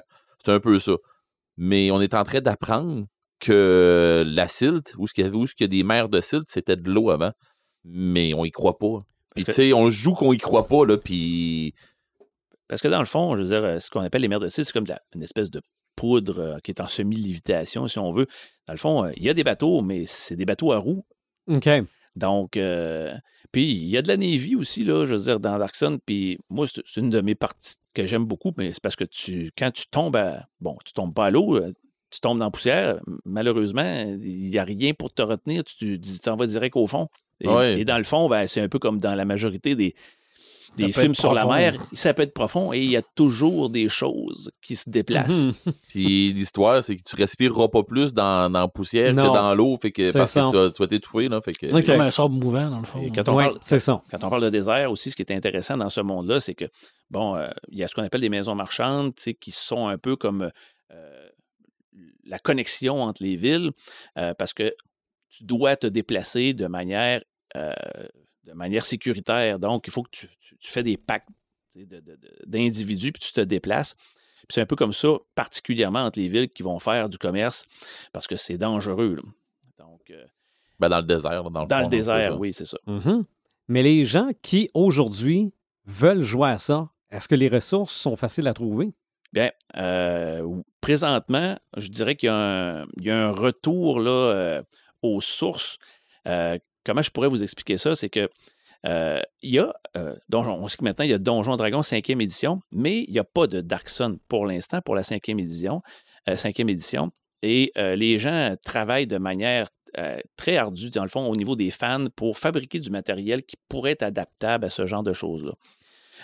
Mais pour l'instant, c'est c'est pas. On reste dans le fanfiction, mais sauf que c'est Ouais. du fanfiction qui est très, très, très, très Mais- énormément fonctionnel. Mais je, Mhm. je vais passer rapidement sur un sujet en lien avec ça. C'est que dans Dark Sun, la magie, comme elle est très limitée et interdite, euh, ben, il y a tout l'aspect psionique qu'on va retrouver aussi dans Dune, euh, puis dans plusieurs, euh, dans plusieurs films qui, qui vont traiter, dans le fond, euh, euh, de, de- de- de- de choses mystiques. là.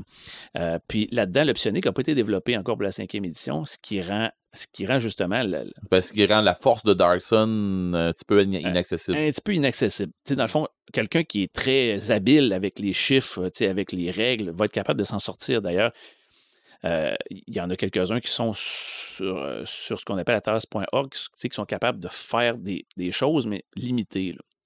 Puis, euh, je vous dirais que euh, la recrue, il y a présentement une recrudescence au niveau de ce qu'on appelle le site que si, si vous allez faire un petit tour là, vous allez voir qu'il y a beaucoup de choses qui sortent en lien avec Dark Sun, le désert, le- parce que un des, des artistes aussi qui se donnent là-dedans. là. des artistes aussi. Puis il y a un des, un des, des créateurs originels du site qui est toujours là et qui est toujours actif. C'est, puis ce qui est, ce qui est intéressant, c'est, euh, euh, donc, il s'appelle euh, Robert. Il, il, il vit dans euh, une zone désertique des États-Unis. Donc, pour lui, euh, c'est facile, tu sais, parce qu'il C'est ça. Il y a- a il y a l'inspiration. l'inspiration qui vient avec. Et, euh, et dans le fond, moi, je- ça fait facilement depuis dix ans là, que, que j'agresse les différentes personnes en lien avec Dark Sun. c'est bon, ça, il se passe quoi avec ça? Ça, il se passe quoi avec ça? Puis éventuellement, euh, je suis tombé sur un individu qui, qui lui-même était en train de, de monter du matériel tout seul dans son coin. Puis, je, lui ai révélé une multitude d'anciens documents qui dataient de l'époque euh, de ce qu'on appelle TSR à l'époque, euh, de l'ancêtre de Wizard, l'ancien ouais. de- des documents qui étaient existants, qui n'avaient jamais été relâchés dans le public, et d'autres qui, ont- qui avaient été travaillés par euh, le nouveau groupe, bon, qui s'est dissous éventuellement, là, de, de, de, de. Puis, euh, donc, je lui ai remis ça, puis en voyant ça, il s'est dit, mais, mais tu sais, j'avais commencé à monter ça, puis là, lui, là, il, il était, il est devenu craqué, là. OK. Fait que, il là, y a- Il a avec... réveillé un monstre. Ouais, j'ai réveillé un monstre. c'est ça. Là, avec la, lui, la- on- la caverne d'Alibaba. ah, on a Ah. monté, euh, tu sais, dans le fond, on s'est monté un Discord, euh, un groupe Discord. Puis là, on a commencé à, à se ramasser euh, un tapon de personnes. Je pense présentement, on est rendu au-dessus de 35-40, un peu dans l'underground. Personne ne nous voit aller, là. Mais c'est c'est fou raide, là. Ces gars-là, ils sont, sont- sont- présentement, là, il y en a des, excusez, là, des, plus que des crinqués, là, des débiles profonds. là. Tu sais, c'est c'est- quelque chose. là. Puis, euh, y a, dans le fond, la troisième édition, euh, présentement, est, est pas morte d'une certaine manière parce qu'on a décidé de reprendre, justement, entre autres, euh, là, je veux pas trop spoiler mon, le gars qui est, à, pas côté, grave, c'est pas grave, c'est pas grave. à côté de moi, là. Mais tu sais, euh, dans le fond, présentement, on est en train de travailler sur un document. Ben, il y a eu, on- là, on a du matériel de sortie. là. Il y a au-dessus de pas loin de 1000 pages de stock qui va sortir. Mhm. Tu sais, quand on dit, là, euh, c'est pas rien, là, dans le fond, c'est qu'il y a- une partie de. Quand on parle de désert, là. OK, ben, le monde d'Atas, OK, c'est un gros désert. Et, et si on descend plus bas, un peu, si on veut, là, dans, au sud de la carte, il y a une zone qui a été développée euh, dans ce qu'on appelle le- deuxième box set set euh, de la deuxième édition à l'époque, qui est une zone qu'on appelle les Deadlands. Donc, qui est une zone comme pas juste morte, mais qui est comme vraiment morte. Tu sais, qu'il n'y a plus rien qui pousse là. C'est une zone euh, euh, noir-jet avec un fond, tu sais, dans le fond, le, le sol est en obsidienne. Puis, ça avait été lâché dans l'univers, il n'y avait rien qui avait été fait vraiment avec ça. Mais euh, les gars ont, mon- avaient commencé à monter du stock là 15 ans. Euh, Il y en a un tout seul dans son salon qui montait ça depuis des années. Euh, C'était un gars qui était malade, puis j'avais réussi à le contacter, puis j'ai réussi à le convaincre de nous donner son manuscrit, parce que lui, il était plus capable. Ça a été difficile parce que c'était comme son bébé. Là. Ah oui. Mais j'ai été capable de réussir à, à obtenir ce manuscrit-là, puis à- on est reparti de là. On a sorti la base de tout ce qui était, euh, mettons, euh, au niveau de l'information de base de, cette section-là de Dark Sun, dans le fond, euh, qui est au-dessus de 200 quelques pages. Là, on a, on a sorti aussi une aventure en lien avec ce monde-là. Puis là, ben, prochainement, il va y avoir un énorme document avec, avec des, ce qu'on appelle les NPCs, c'est-à-dire les, des personnages qui sont dans cet univers-là, mais pas juste des statistiques. là. Ils sont complètement euh, Les détaillés. histoires sont sorties, Euh, les tout- backgrounds. Ouais, tout est en lien avec le document de base. Euh, C'est fantastique. Il y en a un là-dedans. euh, qui- il a pris la. On a un, un gars qu'on a trouvé. dans le fond, ben, le le leader de projet s'appelle. Dans le fond, il s'appelle Jack Mayer. Puis c'est. Un peu particulier. C'est un gars de Londres qui, qui, qui fait de la joaillerie, là, mais c'est c'est là de voir que le, le- le jeu de rôle, n'importe qui, là, Ah oui. ça. là. Des crinqués, il y en a partout. C'est ça. Puis il y en a un qui il connaît la mécanique là, de la troisième édition là, sur le bout de ses doigts. C'est terrifiant de voir comment ce gars-là il travaille à fond la caisse. Puis à un moment donné, on s'est posé la question. Puis là, je vais aller un, petit peu plus loin. Comment se fait ça que on a l'air tout d'être craqué, tout d'être fonctionnel. Puis, puis tu sais, en même temps, il y a une drôle d'ambiance. tu sais. Tout le monde se parle. Puis, puis à un moment donné, on s'est posé la question. Il y en a un qui dit Ouais, moi, euh, moi je. Puis là, ben, hey, moi tout. Ben, moi, je prends du Ritalin. Puis là, ah, moi, euh, moi, je suis TSA. Tu sais, euh, trouble du spectre. Il dit, Ah, moi, je suis autiste. Il y en a un qui dit, moi, je suis autiste. Je mais. Puis c'est tout du monde qui qui ont des familles, qui ont des enfants, qui ont des bonnes jobs.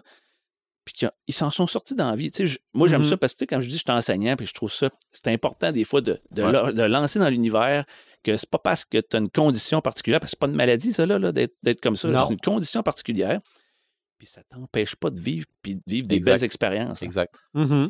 Et donc, euh, dans le fond, là, c'est ça. Donc, euh, il y a des, présentement, il y a des, si vous allez sur le site datas.org, il, y a- il y a des articles justement sur, euh, puis on en sort un par semaine présentement. Là. Ben, je dis on. C'est juste que, tu sais, là, moi, je, suis comme je vous dis, je, je, je sers de cheerleaders, là. mais, tu sais, Mais t'es là. Ouais, mais Ben, c'est parce que ben- des fois, des fois, à un moment donné, rien qu'un mot bien placé, une place, rien que dans une discussion, à un moment donné, tu fais Hey, pourquoi qu'on fait pas ça de même? Puis d'un autre, il va faire C'est ça. ben, c'est ça. Pourquoi j'y ai pas pensé? Révélation. Parce Ouais, moi, non, mais. Moi, je n'arrête pas de lui dire.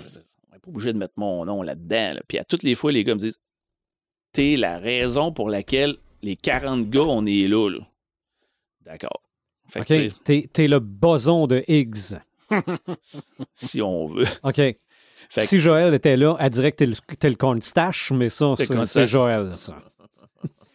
Et bref, ben, c'est ça. Donc, dans le fond, je trouve qu'il y a un bel avenir à Darkson. Mhm. D'ailleurs, il y en a qui. On a commencé à se poser des questions euh, sur comment on pourrait adapter un peu avec la cinquième édition qui est, qui est le nouveau euh, Donjon Dragon, si Ouais, on ouais, veut. ouais. Euh, parce que veux, veux pas, tu sais, si on veut aller faire de l'attraction, faut que tu ailles vers le fanbase. Dans le fond, les fans sont en cinquième édition, même s'il y a encore des crinqués comme, comme moi, entre autres, qui sont encore en 3.5 édition. ben écoute, faut que tu ailles où ce que le monde sont. Puis Ah ouais. le but, ben, ça va être ça là, dans, dans l'avenir. Moi, j'invite les gens à aller justement sur le site euh, OK. datas.org. Ben, pour tu sais, c'est parce que euh, nous autres, à, notre... Ouais, oui, c'est ça. Mais nous autres, à notre table, on, on se casse pas la tête à s'en aller en cinquième édition parce qu'on traite tout, toute la gang 3.5. Fait que C'est pour ça qu'on. on- Mais sauf que je suis d'accord avec Sébastien.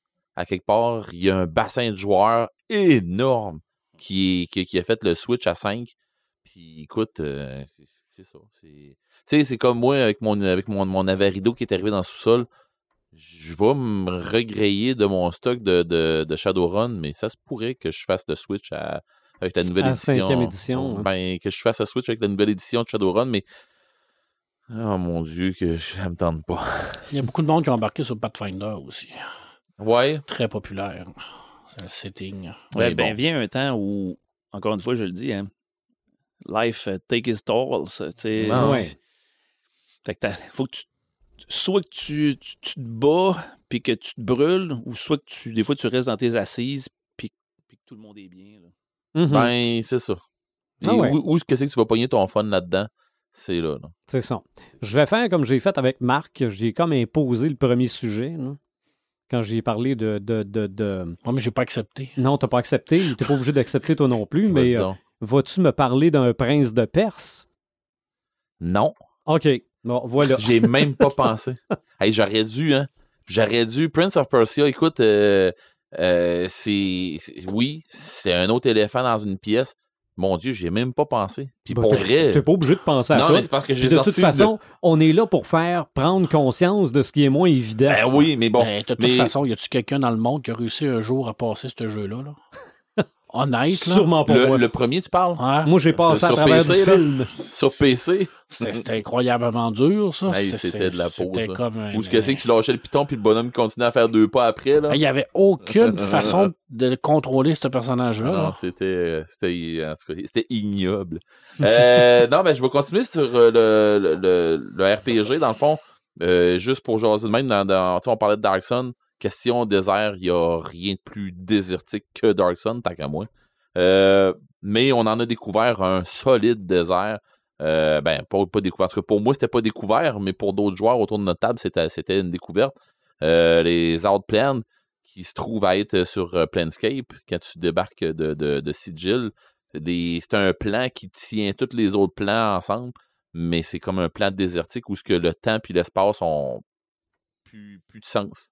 OK. Où ce que c'est que tu peux te promener pendant, euh, pendant euh, deux heures, puis tu trouves à avoir une autre porte, puis finalement, le monde que tu vas revoir, ils vont dire t'es parti pendant deux mois. Là. Fait que, tu sais, ça pourrait arriver, mais bon, euh, tout ça pour dire que dans, dans les déserts, ça, c'en était, un- c'en était un pas, pas le fun, ça non plus. J'ai- pas mon portable avec moi, là, mais je suis sûr qu'Éric voudrait pas que je vous le donne. Non. Je pourrais vous l'envoyer si vous voulez, là, mais j'ai fait un petit montage là, avec lui qui parle justement là, de Planescape. C'est parce que mon avec personnage. Un, avec un fond là, tu sais, de musique. Là, Ok, euh. Ben, c'est parce que mon personnage, c'est un, c'est un freak. Dans le fond, dans, dans, dans la game de Planescape, euh, mon personnage, c'est un freak là, de, de- des plans et tout ça. Il, en connaît peut-être un petit peu trop. Puis le maître de jeu me laisse aller parce que je le connais, ce, monde-là. C'est mon, mon monde que j'aime beaucoup, mon monde fétiche euh, pour, pour euh, Donjons et Dragons. Moi, c'est Planescape. Puis, euh, justement, mon, mon, maître de, jeu, il nous laisse aller. Puis, bon, mais à un moment donné, j'ai expliqué aux autres personnages. Mon personnage explique aux autres Le personnages fonctionnement. le fonctionnement de c'est quoi les plans. Ils ont fait. Oh. Là, si tu veux, euh, si tu as la musique dans ton ordi de Iron Butterfly, là, start-les, puis laisse-les parler. Non, Ok. là, non, pour vrai, là. Puis, hey, non, moi, moi, Red, je mettrais du country, là, moi, c'est sûr. Puis là, je leur explique comment est-ce que ça marche, les plans, puis comment. Et là, les autres personnages ont tout fait. Mon Dieu, tu sors de, tu sors de où, toi? T'es. De où tu sors ça? Mais en d'un livre, là. Puis là, pour moi, c'est comme normal. Les autres, ils ont tout fait. Hein? Je comprends rien, mais bon. Ça pour dire que c'était une petite parenthèse. Mais dans, dans Planescape, justement, euh, se ramasser dans un désert, euh, tu, réussis régulièrement. Puis bien souvent, ben, tu te ramasses des fois dans des endroits de désert parce que justement, dans, le temps, ça marche plus. Fait que ça, ça, ça aide pas. Dans Warhammer, je leur ai fait euh, justement dans ma game, de, de, joueurs dans Warhammer. Il y a une grande partie où ce que on entend, parler que c'est l'Empire dans Warhammer Fantasy. Mais quand tu t'en vas à l'Est, tu vas tomber euh, dans, ce qu'on pourrait maintenant appeler la Perse, toutes ces affaires-là, l'Arabie, des affaires de même. Tu vas tomber dans, dans ça. Là, whoop, tu vas te ramasser dans des places un peu plus dé- désertiques. Puis tu vas te ramasser dans un univers qui va être un peu plus genre égyptien, puis des affaires comme ça, ou du stock qui va être un peu plus violent, question euh, mort-vivant, puis des affaires dans même. D'ailleurs, euh, ben, autres, mes, mes joueurs le savent où ce que c'est que ça, où ce que ça s'en irait, mais ils ont décidé de pas s'en aller là-dedans parce qu'ils ont décidé que ouais, y a des chances qu'on n'en revienne pas ou euh, mais bon, ça pour dire que dans Warhammer, ils ont fait ils ont fait une grosse partie dans un style comme ça justement pour aller chercher tout le petit bout du des pharaons des, des, des king puis des affaires comme ça. Euh, les, grands rois, puis euh, tout, le gros le, le- monde qui a rapport avec euh, un petit peu l'égyptien, des affaires comme ça, c'est- immense dans, dans Warhammer. Dans Star Wars, ben, on a parlé tantôt, on a fait le tour de Tatooine. C'est une pièce, euh, c'est vraiment une grosse pièce pour, pour, pour Star Wars, pour les, les joueurs de Star Wars. Autant en jeu vidéo qu'en n'importe quoi qui a rapport avec Star Wars, Tatooine est, presque tout le temps représenté. On se ramasse sur cette planète ou on se ramasse, tu sais, mettons, euh, je dis Tatooine, mais sur euh, Géo de, euh, euh, ah, où ce qu'il y a la, guerre des clones, ça, ça n'était un pas pire désert aussi, une planète qu'il n'y a pas rien qui est bon, là. Euh, mais c'est ça, ça fait, tu te ramasses sur des planètes de même, bien souvent, euh, dans, dans, dans l'univers de Star Wars, c'est toutes des affaires, euh, des, des univers hostiles qui sont ordinaires un peu pour les joueurs, mais tu sais, qui sont, qui sont durs à vivre pour les joueurs. Et puis dans le scénario Chasse à l'homme sur Tatooine, Ouais. c'est la première apparition d'un célèbre chasseur de primes, Jodocas. OK. Là, on est dans le méta d'Aplomb, Ouais. ouais. qui est un genre de copie de Boba Fett, mais en mineur. Ouais. On va dire. Ouais. Mais qui se fait passer pour Boba Fett quand Boba Fett disparaît dans le Sarlacc. Ouais. Et que Boba Fett retrouve, puis il fait comprendre que c'est non. Il passe Ok. une sacrée règne. ça. Ça, c'est dans le, la BD Twin Engine, of, Twin, Twin Engine of Destruction. Qui est légende, Ah, bon. Ouais, oui, je, je suis content. Euh, mais bon, qui est pas canon. mais bon. Tu Euh, vas peut-être le redevenir. Ça serait le fun qu'elle devienne canon, mais c'est parce que ça voudrait dire des- d'autres affaires. Tu sais. Boba Fett dans le Sarlacc, c'était dans Dark Empire, OK. qui était légende. Mais- Qui est devenu canon. qui est devenu canon. Mhm. Mais Dengar est canon. Oui. Fait que pourquoi que, tu sais, il pourrait parce que Twin Engine, c'est avec euh, Avec Dengar. Dengar, puis bon. OK. Mais bon. Mais Jar Jar Binks est canon. Et même, même maintenant qu'ils ont ramené Forlum aussi. dans- Ouais. Ouais, George Orban est canon. Ouais. Malheureusement. Je vais continuer avec des jeux vidéo. Oui. Euh, des, des jeux vidéo, euh, Mario 3. Euh, Oui. Mario 3 avec le oui, monde. le soleil. le monde dans, dans, dans le désert, là, que tu as un petit monde dans le désert, Le mais que, avec le après. soleil qui court après dans quasiment tous les maudits tableaux. ce que c'est Ben, ça, le soleil, on en a parlé dans Oui. notre épisode sur le sais, soleil. je le sais, sauf que. C'est un peu hum, traumatisant d'ailleurs, ces mondes-là. Là, parce Oui. T'essaies de le tuer, le maudit soleil, il y a pas moyen Ah, de non, il y a la faire. psychopathe aussi. Non. Là. Non, non, il y a une, il y a une- il y a une face, de, de- en tout cas. C'est ça, puis il y a des espèces de petites euh, chenilles de sable, c'est tout ça, des, Ah des oui. petites boules qui sautent, Ouais. là. Puis euh, dans, euh, dans Mario 2 aussi, qui est pas vraiment un jeu de Mario, là, Mhm. mais bon, celui que nous autres ici, on connaît comme étant le, le deuxième de Mario, justement, il y a des, un peu de monde dans le désert là, là-dedans. là. Shadow of Colossus, c'est un jeu un petit peu dans la God of War où ce que c'est que tu embarques sur des monstres pour les pour les, les, les tuer là, faut que faut, faut que tu juste des, monstres immenses, c'est des ça, ça le dit le colosse. Euh, puis ben souvent on se ramasse dans le désert. Puis ça donne ce que- pourquoi je l'ai noté ça là, oui, c'est dans dans le désert beaucoup, mais pourquoi je l'ai noté? Parce que ils ont vraiment, ça donne vraiment un- on a vraiment un sentiment d'immensité quand on voit les monstres passer. T'es voué de loin, ils sont immenses, puis t'es voué de loin parce qu'il n'y a pas de décor autour, tout ça. Mhm. Puis quand t'embarques là-dessus, tu sais, avec la poussière qui lève à cause du désert, puis tout, tu sais, ils, ils ont mis un emphase là-dessus, puis ça donne, euh, ça, ça donne le, le- le- le- le- le- un peu le feeling que justement dans le désert, il y a, y a- il y a rien. T'as bien beau euh, t'en aller, comme on disait par tantôt pour euh, Running, euh, pas pour Running Man, mais Burning Man, t'as bien beau t'en aller d'un bord ou d'un autre, on dirait que t'avances pas plus, tu te déplaces pas plus, et on dirait qu'il y a rien qui se passe, mais c'est parce que c'est une immensité là, qui on dirait qui se développe, mais euh, ça aide dans l'espace. hein. OK. Euh, tu parlais tantôt de Cowboy, Red Dead Redemption. Oui. Ils ont fait euh, exactement la même affaire, là, des poursuites à cheval dans, dans un canyon, puis dans un désert, puis des affaires de même. Ils en ont fait beaucoup, beaucoup, beaucoup. Euh, autant dans 1 que dans le 2. Euh, où est-ce que tu, tu te promènes, puis tu dans le désert, euh, on, on s'entend que t'as pas trop de place pour te cacher, là, fait que t'as hâte de pogner des bâtisses ou une charrette qui va passer. Euh, là, je passe vite un, paquet- un paquet de titres, là, parce que sinon, on, je vais être, on va être encore ici demain. là. Uncharted 3. Oui. On se ramasse, Drake, il se ramasse du, dans le désert à un moment donné où ce que c'est que, que tu n'arraches puis que t'as hâte de sortir de là quand il s'écrase avec la- la- la- Mhm. l'avion cargo. Euh, on parlait de Conan tantôt. Conan, euh, Conan the Exile. Euh, c'est un peu un style comme, comme de, un jeu un peu comme, comment t'appelles ça, dans Minecraft un peu. OK. Euh, genre de jeu que tu collectes des ressources, tu, tu vas builder un peu ton, ton, ton, ton petit coin, puis là, tu vas te défendre contre du monde qui va venir t'attaquer, puis ainsi de suite. Un peu le même principe que ça, mais c'est vraiment dans un monde style Conan où ce que tu joues, il n'y a rien de facile, il n'y a rien de. de, de c'est pas. euh, c'est un jeu de survie un peu, mais dans le monde de Conan. OK. Euh, Puis ben j'ai j'ai pris comme note tous les jeux de Dune. Les jeux Dune qui ont sorti sur PC, là, il y en a sorti une trollée. Euh, il sorti, ça, a commencé en 88 ou 92. En 88, il est sorti quelque chose, mais pas comme en 92. En 92, il a sorti vraiment le Dune. Euh, un peu comme dans le même principe qu'il avait sorti des jeux genre euh, Age of the Empire, puis dans ce style-là, là, ou comme StarCraft, puis tout ça. Mais ils ont sorti le jeu Dune. Puis là, ben, tu fais une des grandes maisons, euh, puis tu te bats sur Arrakis pour savoir euh, qui c'est qui va garder la, la place.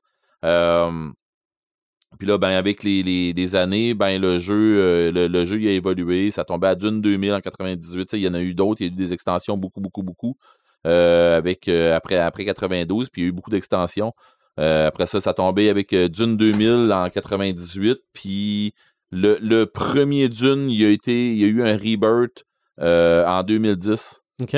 Puis euh, les graphiques ont monté euh, parce que là, on ne pouvait plus jouer. Les machines, les machines étaient rendues trop fortes, fait qu'on n'était plus capable de pouvoir euh, le faire fonctionner comme du monde.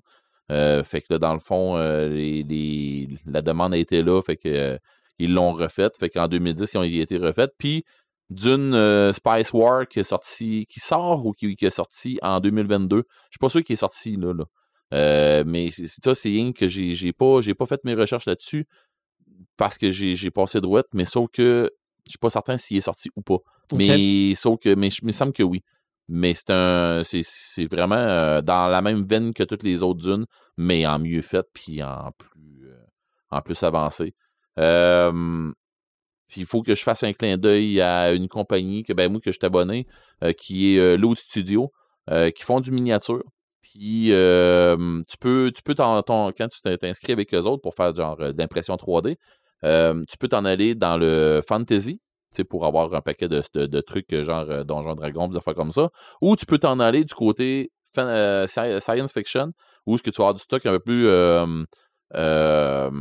comme dans ce comme ce mois-ci, ça se trouve être des des là, tout dans le fond. Euh, une histoire, c'est Mine Merc, quelque chose comme ça. Là. Dans le fond, c'est que c'est des, des- des- des mercenaires sur, euh, avec une mine puis tout ça. Fait que ça a rapport à ça. Sauf que, sauf que, le mois d'avant, euh, c'était un gros trip dune. On avait vraiment les vaisseaux de dune avec genre comme les. les ça s'appelait pas dune, bien entendu, là. Ben non. Il pouvait pas, mais sauf que tu avais des, des personnages un peu dans ce style-là. Tu avais des genres de vaisseaux, un style libellule un peu. Tu avais ça, tu avais les, les, les vers géants, tu avais un paquet de trucs qui avaient rapport avec, euh, avec Dune. Fait que j'ai j'ai trouvé ça vraiment, euh, vraiment, vraiment, vraiment intéressant. Euh, mais c'est ça. Fait que dans le fond, ils ont fait, euh, ils ont fait de quoi pour s'en aller justement avec euh, le setting, avec le nouveau jeu de rôle qui, qui, qui sortait aussi pour. Pour faire du pouce un peu ce que tu disais, Mhm. attends, quand je, juste pour revenir rapidement sur Dark Sun, c'est c'est ça que je trouve.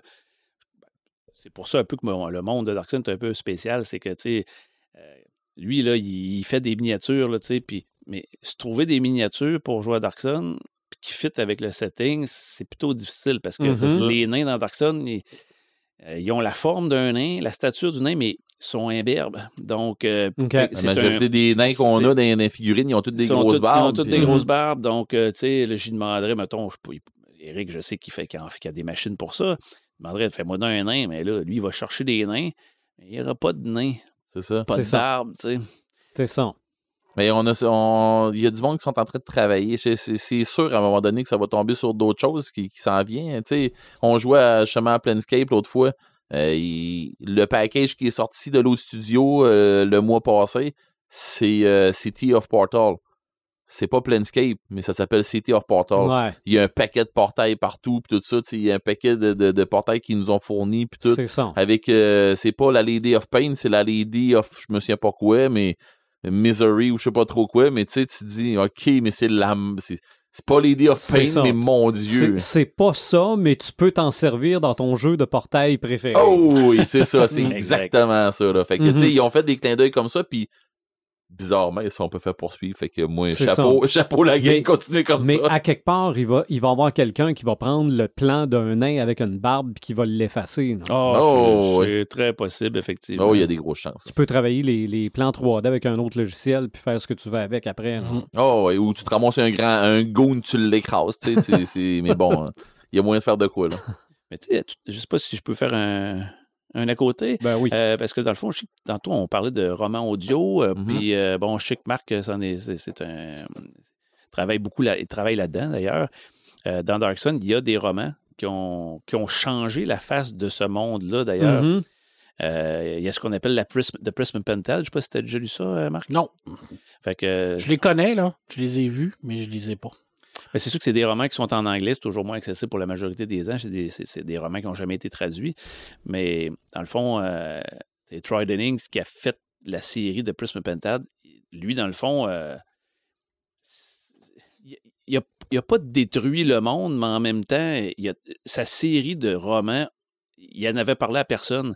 C'est ça que les gens ex- expliquaient dans les autres podcasts que j'avais regardés, c'est, que il a tellement changé l'histoire en profondeur que les, les gens de Darkson n'ont eu d'autre choix que de faire un bug set number 2 OK. pour fitter avec ça parce Prendre que ça en il y a- considération. il y avait beaucoup trop de modifications qui avaient été faites. Des, parce que là-dedans, il y a des rois sorciers, bon, qui sont les anciens champions qui avaient détruit justement la, la Mhm. planète, que, qui, qui- qui sont morts. Là, t'as pas le choix d'en tenir compte à un moment donné. C'est ça. Ben, c'est que dans ce temps-là, ils ne savaient pas que tu avais juste à dire Oh, ça, c'est légende, puis ça réglait le problème. Tout à fait. Il aurait Ouais. pu faire ça. Mais c'est pas ce qu'ils ont fait. Il aurait pu dire euh, c'est bien beau là, ce que notre ami Troy a fait, là, mais euh, Ça n'a pas d'impact sur le monde. Là. dans le fond, ce que j'écoutais de ce qu'il disait aussi, c'est pas juste pour Dark Sun, c'est que, euh, tu sais, puis quand Marc parlait tout à l'heure de, de- des univers qui, sont, qui étaient complets, puis qui étaient. qui- Tu sais, pourquoi on trouve que Dune est, est si riche? Ben, c'est parce que euh, maintenant, on est dans une, on est dans une ère de, de rapidité, euh, d'efficacité, euh, de, de, de, faire plaisir aux gens sans nécessairement creuser en profondeur. Puis à l'époque de avant Wizards of- the Coast, TSR, ben, ils faisaient un tapon de supplément sur différentes factions, sur, dans Dark Sun, entre autres. euh, Ouais. Il y a des insectes qui s'appellent les Trickreen. Ils ont un livre là-dessus. Jamais ils vont faire ça maintenant.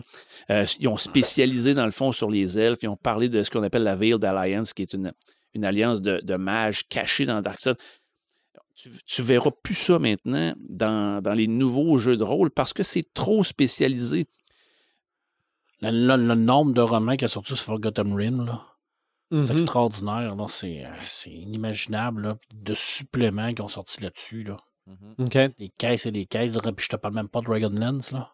Ouais, c'est vrai. C'est c'est immense. là. C'est des univers tellement détaillés. là. Mais c'est c'est immense. Puis, dans- puis à cette époque-là, tous les romans qui sortaient avaient un impact sur le monde. Tout à fait.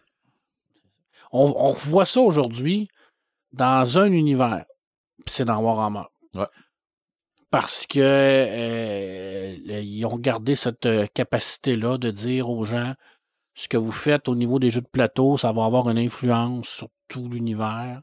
Puisque les, les, les auteurs sortent en roman, ça va influencer l'univers du jeu de plateau. C'est vraiment un univers consensuel. Mais tout ça, euh, tout ça a un prix. hein. Réussir à colliger l'information, c'est une des raisons aussi que les, les- les figurines de Warhammer coûtent Une fortune. une fortune, donc parce que, parce que ça, ça leur prend du personnel pour fabriquer tout ce monde-là. C'est un peu comme euh, si on prenait Donjon Dragon puis qu'on voulait colliger, comme tu viens de dire, Marc, tous les livres là, qui ont été faits, puis tu veux faire une édition avec ça, faudrait que tu engages une marée humaine. Ou une Ah. intelligence artificielle très, très, très forte. Oui. En deep learning pour tout apprendre. Tu y fais lire tous les livres. Et elle se rendrait peut-être compte que ça. Elle tilterait et elle dirait Ma gang ça, de ça- fous, je m'en vais. se tient plus. Mais tu vois, regarde, tout ça, ça a été tenté par Star Wars.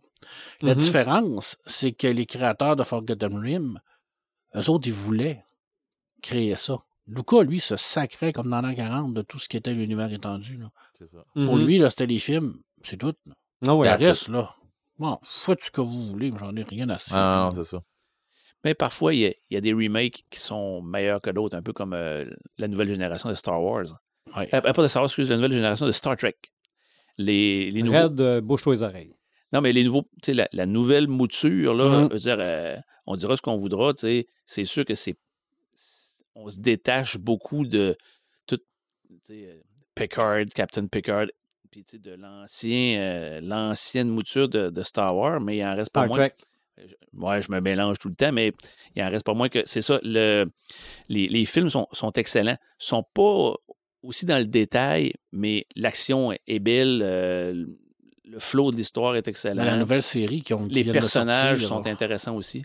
La nouvelle série qui vient de sortir, c'est super bon. De Star Trek. Ouais, c'est Strange New World. Oui. Oh. Qui se passe entre l'époque de. Ben, c'est c'est Captain, Per- que- Captain euh, Et mon Dieu. Pike. Pike, Captain Ouais, Pike. Christopher Pike. Christopher Pike. Donc, c'est juste avant que Captain euh, Kurt prenne le contrôle de l'Enterprise. Dans le fond, le premier épisode de tout, c'était Mhm. Captain Ah. Pike. C'est ça. Vraiment ça bon. part de là. là. C'est beau. Visuellement, c'est beau. Puis on revient vraiment à la base des années 60, mais avec la technologie d'aujourd'hui. OK. Donc, ça serait un bon point de départ pour Red. Non, Red, il n'y a rien à faire avec Star Trek.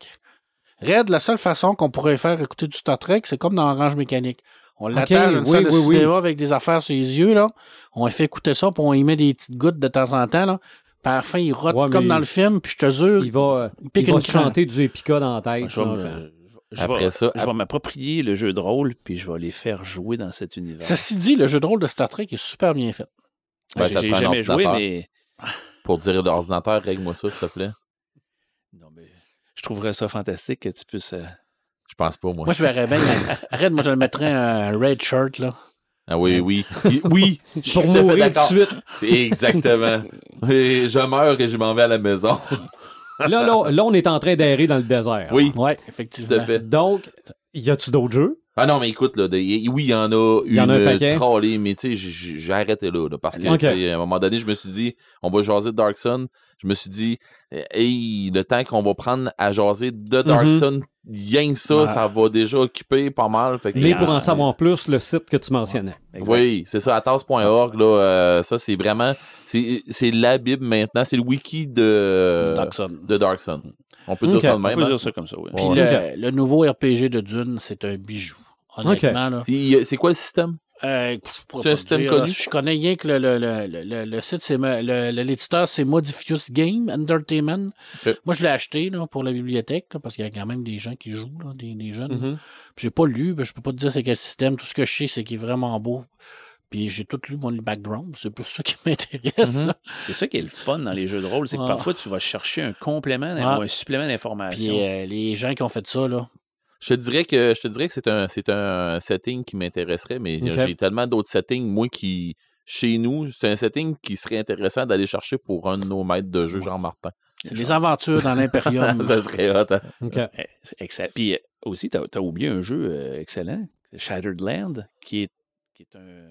Voyons, Colin. Qui est euh, le premier jeu, c'est le seul jeu de Dark Sun qui a été fait Ah oui, mais ouais, par- sur ordinateur. j'ai j'ai cherché le nom puis je, le sou- je me souvenais pas. Je me souvenais que presque tous les, les, les mondes de, de, de donjons ont eu leur jeu. Puis euh, mais je me, je- oui, je me souvenais qu'il y en avait un, mais j'ai dit mais non, c'est c'est c'est- il me semble, que c'est dans ma tête à moi. Puis j'ai dit probablement je me suis mêlé entre deux trois patentes. puis que- mais c'est ça, Shatterland, j'ai j'ai j'ai jamais revu nulle part. Ben, Il y en a plein qui jouent encore à ce jeu-là, mais avec, avec des simulateurs. Avec des simulateurs. Ah, Ouais, ok. simulateur. OK. ok. Un peu comme Torment pour, euh, pour euh. Planescape. Là. OK. Je trouve ça bizarre de dire que en matière de désert, nous n'avons vu que la pointe de l'iceberg. Ça paraît.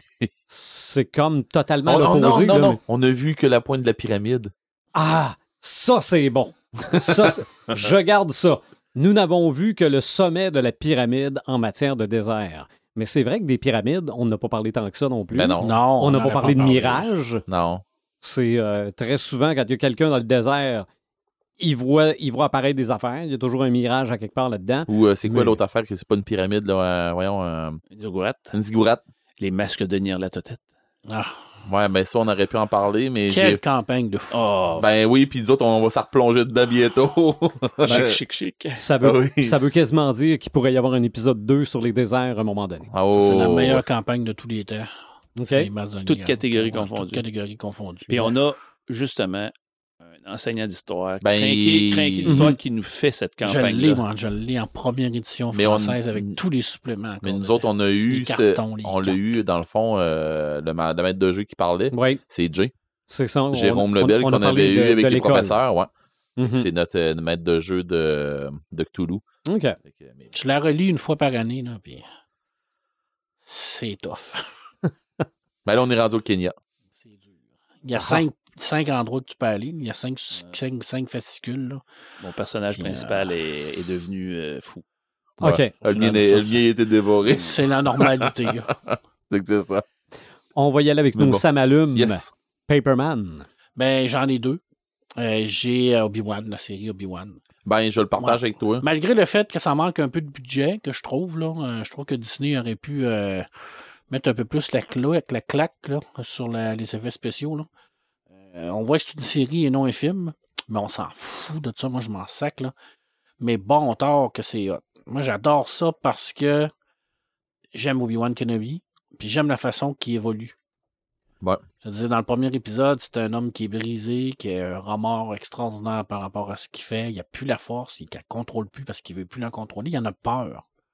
Puis plus ça avance, plus tu vois qu'il re- reprend conscience là, par rapport à ça. Puis il se rend bien compte qu'il n'aura pas, il aura pas le choix de s'en servir s'il veut réussir à, à faire ce qu'il a à faire. Là. Et C'est-à-dire mourir dans l'épisode 4. il mourir dans l'épisode Ok. 4. Mais ça, ça, c'est le lien qui va se faire, on le sait pas encore. On va entendre Non, ben, il va, apprendre, épisodes. il là. va apprendre à contacter Qui- Qui- euh, ça, c'est sûr parce qu'il l'a pas encore fait. C'est ça. Puis ça fait 10 ans qu'il essaye. OK. Pourtant, Yoda, il avait dit qu'il allait y apprendre. Bon, bon, moi, ils, ils ont, ils ont skippé, la, skippé Mais ce bon. côté-là. Mais tu sais- la cohérence là, dans un univers qui est, qui, est- qui est apparu dans les années 70, qui a eu des centaines de romans, qui a eu des centaines de jeux de rôle, qui a eu des milliers de BD, qui a eu des films, des séries, des jeux vidéo. À un moment donné, c'est dur à Mhm. garder. Hein? Puis moi, je veux je voudrais pas être dans les souliers de ces gens-là qui sont engagés pour, se- pour écrire ça en gardant un semblant de cohérence pour se dire ben, 177, là, le bonhomme il avait dit ça, puis là, l'oration on dit ça, là, on pourrait pas, là, puis là, ouais, mais là, ça fit pas. Hey, c'est Pendant pas que, t'as, évident. pendant que tu as des marées humaines de personnes crinquées qui te regardent. Exactement, Puis, puis que- qui te jugent. puis qui te jugent, puis attendent bien que ça pour Qui te que ça pour te dire Hey, ça fit pas ça, mais vas-y l'écrire, mon petit pit. Ouais, c'était si hot que ça. Exact. Le premier, ben, le duel avec Vador, j'ai trouvé ça sublime. Parce que. bon, je, trouve ça un peu bizarre qu'il n'y a pas beaucoup de monde qui l'ont vu, là, mais la- le moment d'hésitation de Vador, quand Obi-Wan est dans le feu, là, il aurait pu traverser ça puis le finir là, là puis d'aplomb. Là. Mais il y a un moment donné, il y a un plan là, sur la masse de Vador, là, puis tu sens qu'il hésite. Puis tu sens vraiment le conflit qu'il y a à l'intérieur de lui. Puis Padmé le dit à la fin du troisième épisode. Il a dit Obi-Wan Kenobi, il y a encore du bon en lui, Anakin.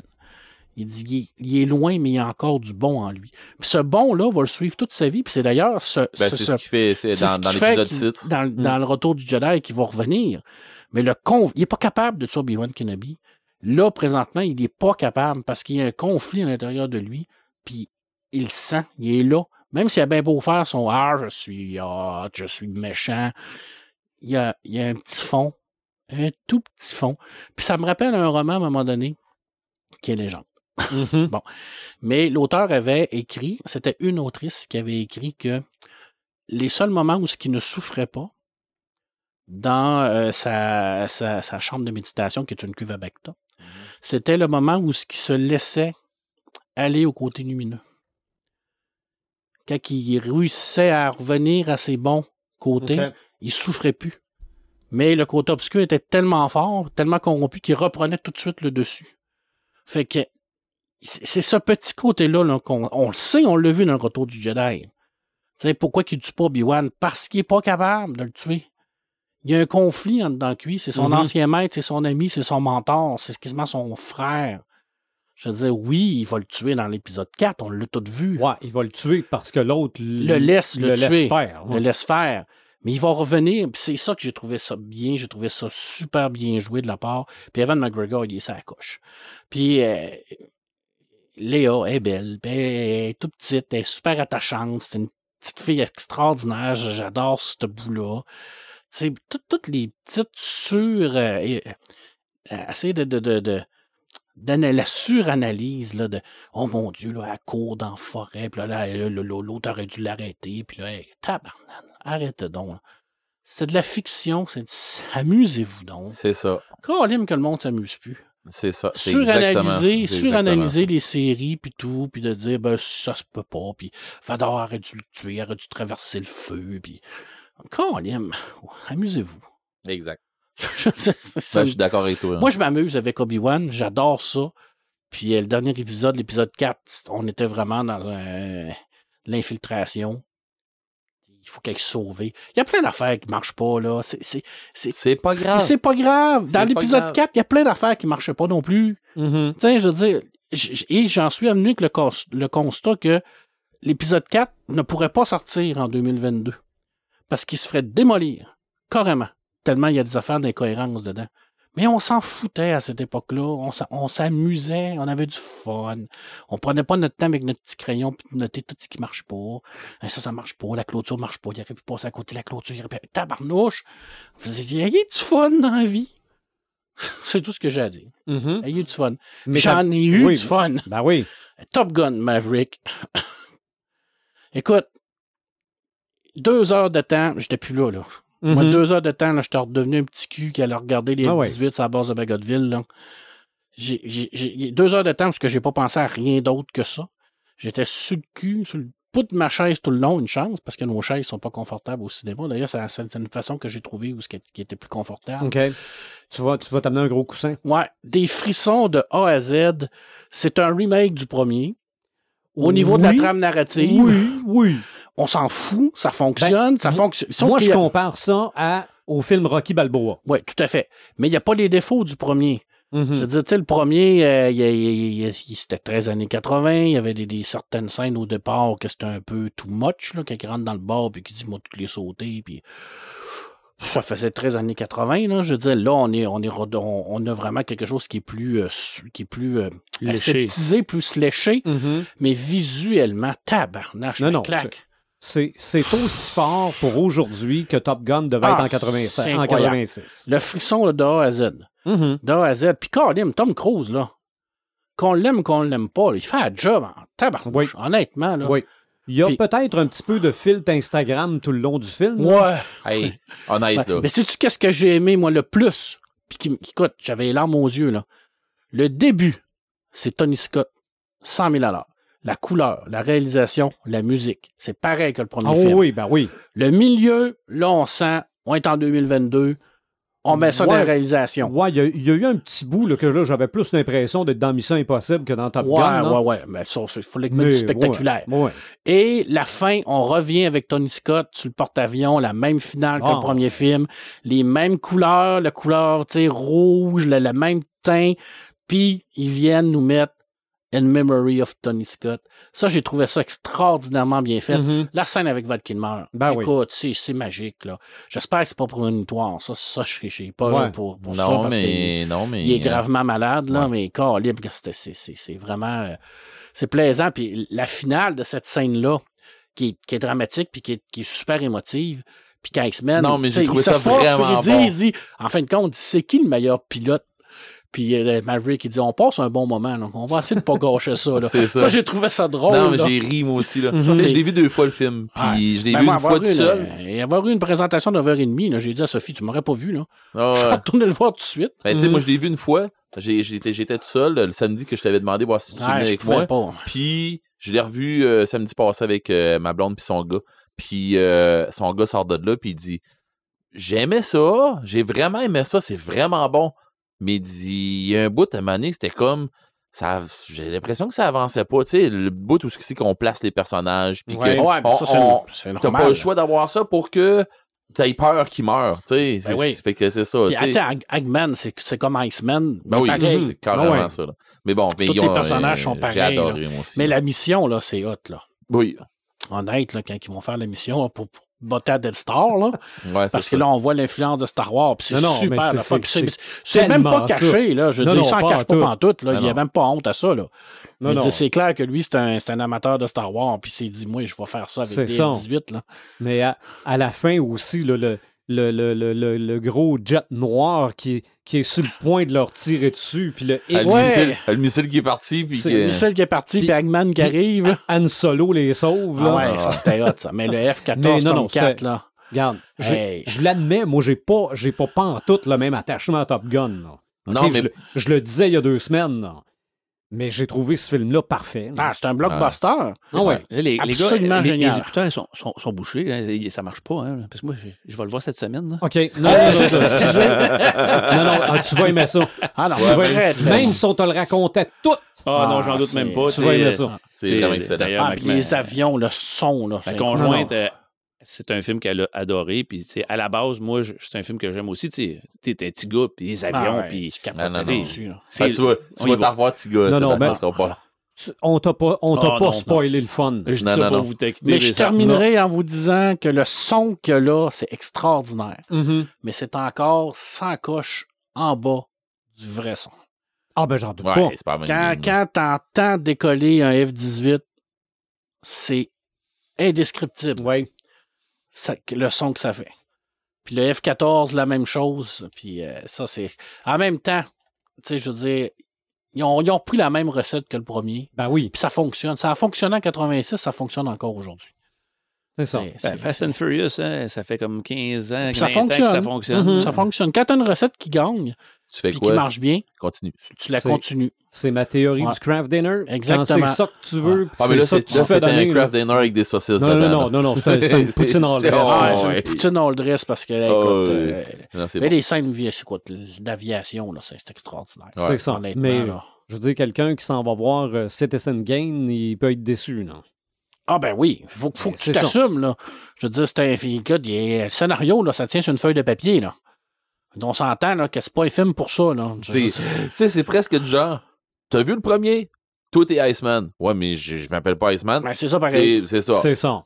C'est la, seule, Exactement. la seule différence, c'est que là, on rajoute l'aspect mission, Ouais. C'est qui ça. est un peu mission impossible. Ben, moi, ce que j'ai, où j'ai, euh, c'est venu me chercher, c'est qu'il dit, vous savez comment ça marche, ce jet-là?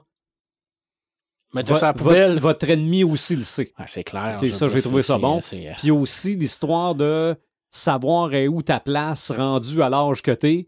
C'est venu me chercher un peu, ça. Exact. C'est un, message que- qui résonne bien chez moi. Mais je pense qu'après ça, euh, qu'est- Là, on arrête, on va tout y avoir dit. ouais, en tout cas, bref, c'est un très bon film. J'ai Oui. beaucoup aimé ça. Oui. Je comprends qu'il cartonne, qu'il cartonne parce que la recette est bonne. Puis le fait qu'on on n'a pas oublié Tony Scott, qui est quand même l'investigateur, parce qu'il avait déjà Mhm. commencé à travailler sur le 2 OK. avant de mourir. Puis, euh, je suis content qu'il ait gardé ça. Et c'est un film de cinéma. Ah, clairement. Oui. Oh, oui. Clairement. C'est pas. euh, Ah, je non, vais non. attendre de le voir Ah, chez non, nous. non, Non, non, non, non, non, Si c'est- vous avez la chance de le voir au cinéma, allez-y. Oui. Oui. À moins que vous ayez un système de son à 12 000 piastres, là. Mhm. Ah, mais pareil, c'est. un non. écran géant de, de- de- qui, Ouais, mesure la, votre maison. là. Mhm. C'est- Il y a des films qui sont faits pour le cinéma, mais il y en a d'autres moins. C'est ça.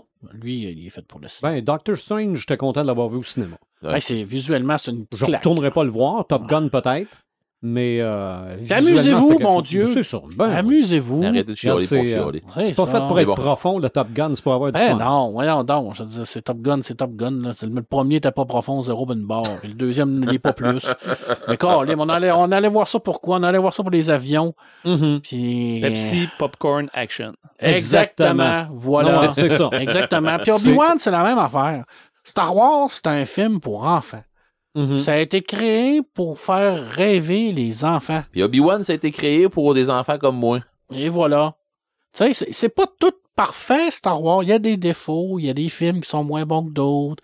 Mais ça reste que c'est un univers qui est là pour nous faire rêver. Quand t'as envie de te- quand t'as envie de t'amuser, Mais la notion du rêve puis de l'amusement, pour plusieurs, n'existe plus en étant adulte. Peut-être.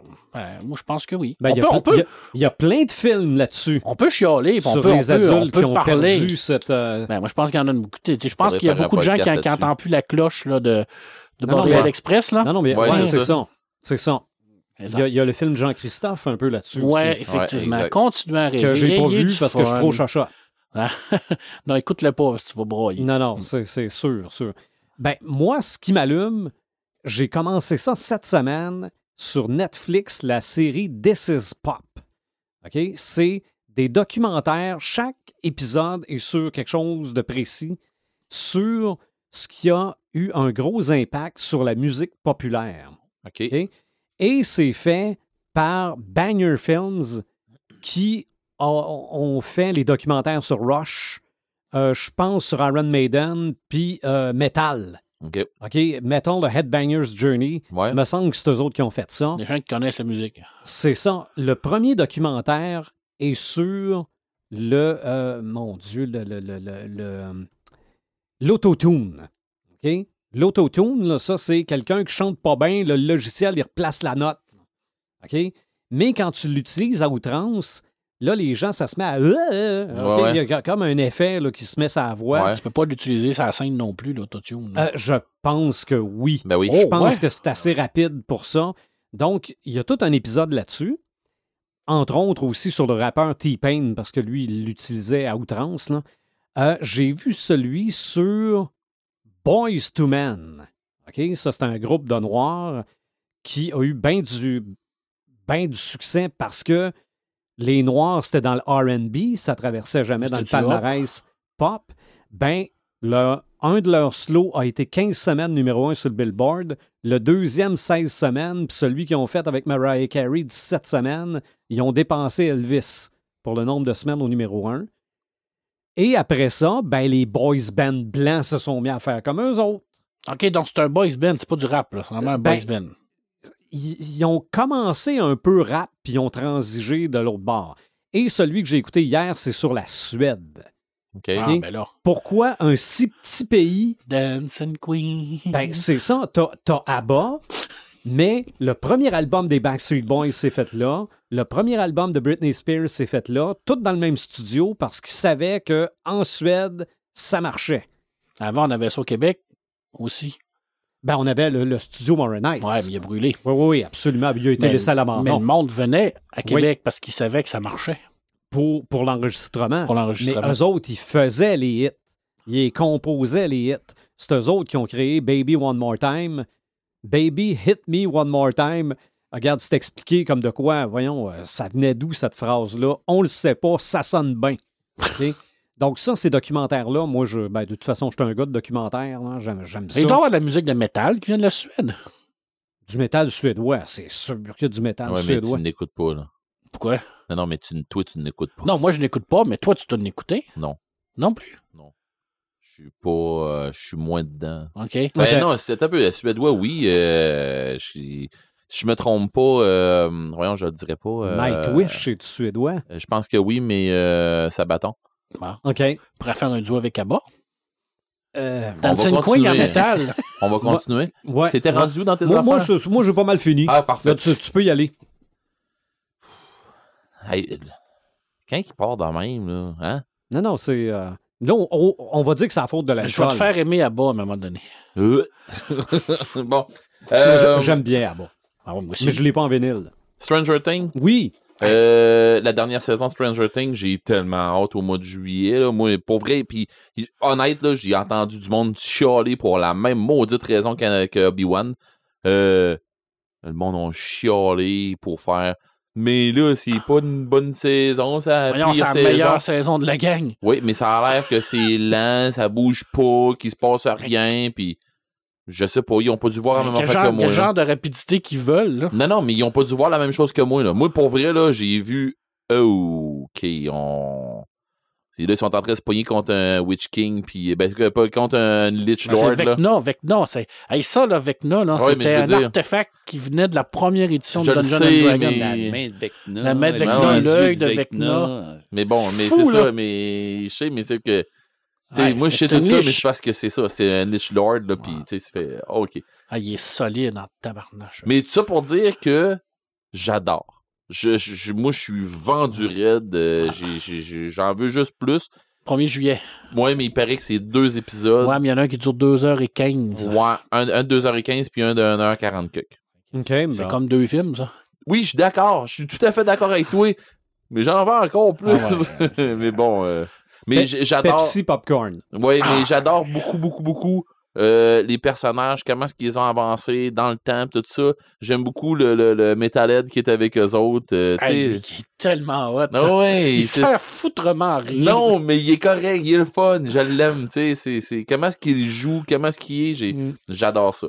Euh, Ah, la musique, la bande, Ouais. ouais, j'adore tout de Stranger Things, c'est une des séries que, que je veux me faire à un moment donné. Ouais, Ah, ça, ouais. Mhm. T'as- pas commencé? J'ai vu le premier épisode, mais c'est toujours une question De euh, temps. De manque de temps, hein. ça. ouais, mais non, t'es, oui, avec ton écurie, puis tout, t'es équipé, euh, pas pire aussi, là. Mais tu sais, Stranger Things, là, c'est le Harry Potter de Netflix.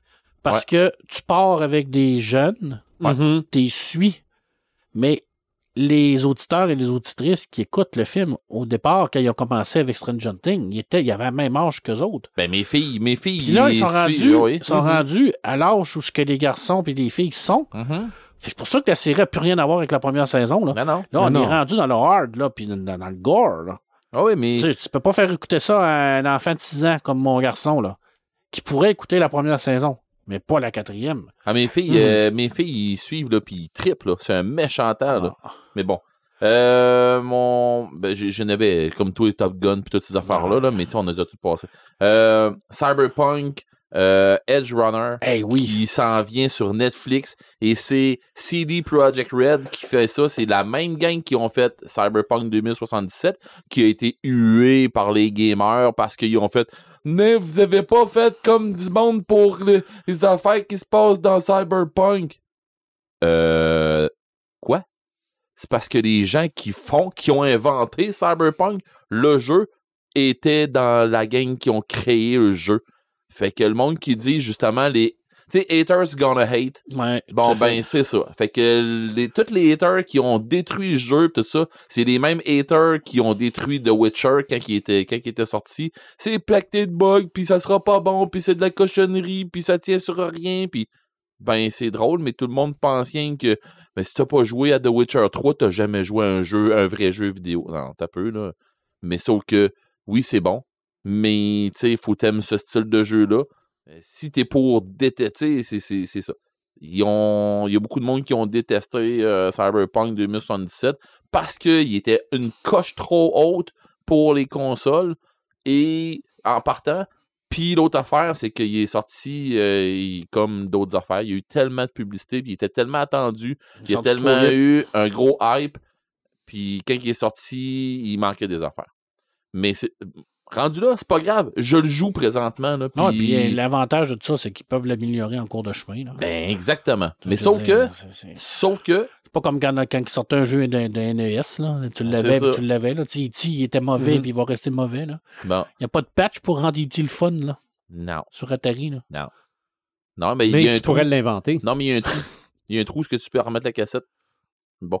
Euh, puis avec toutes les autres cassettes d'E.T. Euh, ceci dit, ben c'est ça, euh, Cyberpunk, dans le fond, ils vont sortir. J'ai même pas vu s'ils ont sorti une bande-annonce. Moi, j'ai vu l'affiche, puis je suis C'est ça. vendu. C'est ça, c'est une affiche point, mais c'est un style comme. euh, c'est un style manga, ce que j'ai pu Ouais, voir, hein, Moi, comment est-ce qu'ils vont sortir. euh. Mais c'est ça, c'est du cyberpunk euh, à côté. Là, Comme fait tu que- dis, take- shut up and take my money. hein. Yes, shut Mhm. up and take my money. Euh, mais c'est ça, puis c'est CD Projekt Red qui le font. Donc c'est la même gang, puis c'est la même typographie que Shadowrun. euh, pas Shadowrun, hey, hein. Et c'est la même typographie que Cyberpunk 2077 quand ils l'annoncent, tout ça. Tout est pareil. C'est la, La même couleur. gang qui le font, la même, même couleur. C'est tout est. Ça va rester dans ce monde-là. Je sais pas s'ils vont rester dans Night City ou de quoi comme ça. Je sais pas. On va bien voir. Mais bon, tout ça pour dire que j'ai bien hâte de voir de quoi. C'est septembre 2022. OK. Et Sébastien, Ben, Dans mon cas, à moi, euh, dans les dernières semaines, j'ai pas eu la chance, disons, euh, de faire beaucoup de choses au niveau techno, mais euh, je parce que je sais pas si on l'a mentionné, tu es enseignant. Oui. Donc, tu es en fin d'année scolaire. euh, Mais il y a quand même de quoi deux, petites choses peut-être qui que je passerai pas sous silence parce que dans le fond, je, moi j'ai j'ai trois enfants, sais, les deux, mes deux garçons, eh, c'est des gars qui aiment les documentaires aussi. Là. Fait que, tu sais, on s'assoit, on écoute des documentaires ensemble, pas rien que tu sais, du YouTube puis des patentes à gosses tu sais, qui veulent rien dire. Fait, que- fait que, tu sais, puis rien que pour vous dire, tu euh, j'ai écouté, c'était sur Netflix, je pense que oui, ou c'était sur Prime, je pense que c'est Netflix. Euh, c'est une série qui s'appelle, pas une série, c'est un documentaire sur euh, les pyramides, les dernières trouvailles là, de- des pyramides de Saqqara. OK. Puis, tu sais, ils ont découvert des nouveaux tombeaux, puis c'est récent, là. Fait que c'est extrêmement intéressant. Puis même, c'est surpris que mes gars restent accrochés à ça. Ils voulaient voir les, tu sais, les, les momies, ils voulaient voir tout ce qu'il y avait, euh, euh, ce que ces euh, chercheurs-là avaient découvert. mais tes gars, ils ont pas tombé loin de l'arbre. C'est comme mes filles, là. Tu sais, ah, c'est- Puis même ta fille est. est- hein, moi, j'ai. Ah, moi, ma fille, c'est une fille, de, une fille de, de- de- de- de médiévale, de Star Wars, Non, de, de tout. Là. C'est ça, c'est c'est une Mhm. geek, là. Puis l'autre affaire, c'est que là, écoute, euh, quand on dit que c'est récent, euh, je- on avait- on- avant que je m'en vienne ici, tantôt, on, on, écoutait, euh, c'était quoi la deuxième fois qu'on restartait un, un film, un, des, un, des, un de mes top 5 dessins animés, là, euh, Mitchell versus The Machine. Là. Oui. OK. Ah, écoute, c'est. euh, tu sais, on, on écoute ça, là, puis moi, je, je vis des, des montagnes d'émotions parce que c'est ma famille. Tu sais, ma conjointe se reconnaît dans la femme, je me reconnais dans, dans le père. Tu sais, le. Mon petit- tu sais, mes deux petits gars se reconnaissent dans le petit gars. Ma fille se reconnaît dans la fille. Ouais. Bon, tu sais, puis ils ont un chien, puis, tu sais, c'est- tout le temps broche à fond, les affaires, puis ils finissent tout le temps par s'en sortir. Ben, tu sais, c'est mon, mon- ce film-là, c'est un coup de cœur, là, tu sais, vraiment, là. Donc, Les euh, familles geeks euh, qui écoutent ça, ils font tout. On s'en reconnaît dans cette famille-là. Ils ont vraiment fait ça dans le mille, là. Ah, même mes deux enfants ont adoré ça. là.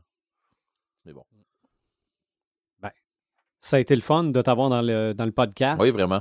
On va peut-être avoir l'occasion de te revoir. euh, le studio est toujours là. ben, s'il y en a qui écoutent, je, je vais faire un, je vais faire un, un push. S'il y en a qui sont intéressés à travailler dans du Dark Sun dans ce temps-ci, c'est la man, c'est plaisant. c'est ça, c'est Euh, plaisant, là, là. On, on cherche principalement, dans ce temps-ci, là, des, euh, des dessinateurs, évidemment, parce que là, il n'y a, rien- y a rien de payant là-dedans, là. Mhm. Fait qu'on cherche des dessinateurs qui ont. Tu sais, des fois, as juste, tu veux juste faire une image. Ben, viens. euh, si, elle, si, elle a du, si, elle, si elle est belle, puis qu'on peut la mettre dans un produit, on va la mettre.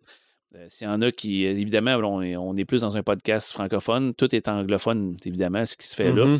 Donc, il faut que tu aies évidemment des compétences euh, d'écrivain si tu veux vraiment, de- de- avec un, un bon Shakespeare là, euh, Ah ouais. sur ta plume pour être capable d'écrire de quoi qui a de l'allure. C'est pour, c'est un peu pour ça que je cherche plus de cheerleaders, mais Ouais, pareil, là, tu sais, je veux dire, à quelque part, euh, t'es là pour donner des idées, t'es là ben, pour c'est donner ça. des idées. là là. pour les idées. Fait que, Non, non, mais je veux dire, toi, puis les gens qui vont savoir y tenter, puis qui vont être là pour donner des idées, go, là, tu sais, Tout à fait. Fait que mon push, c'était ça.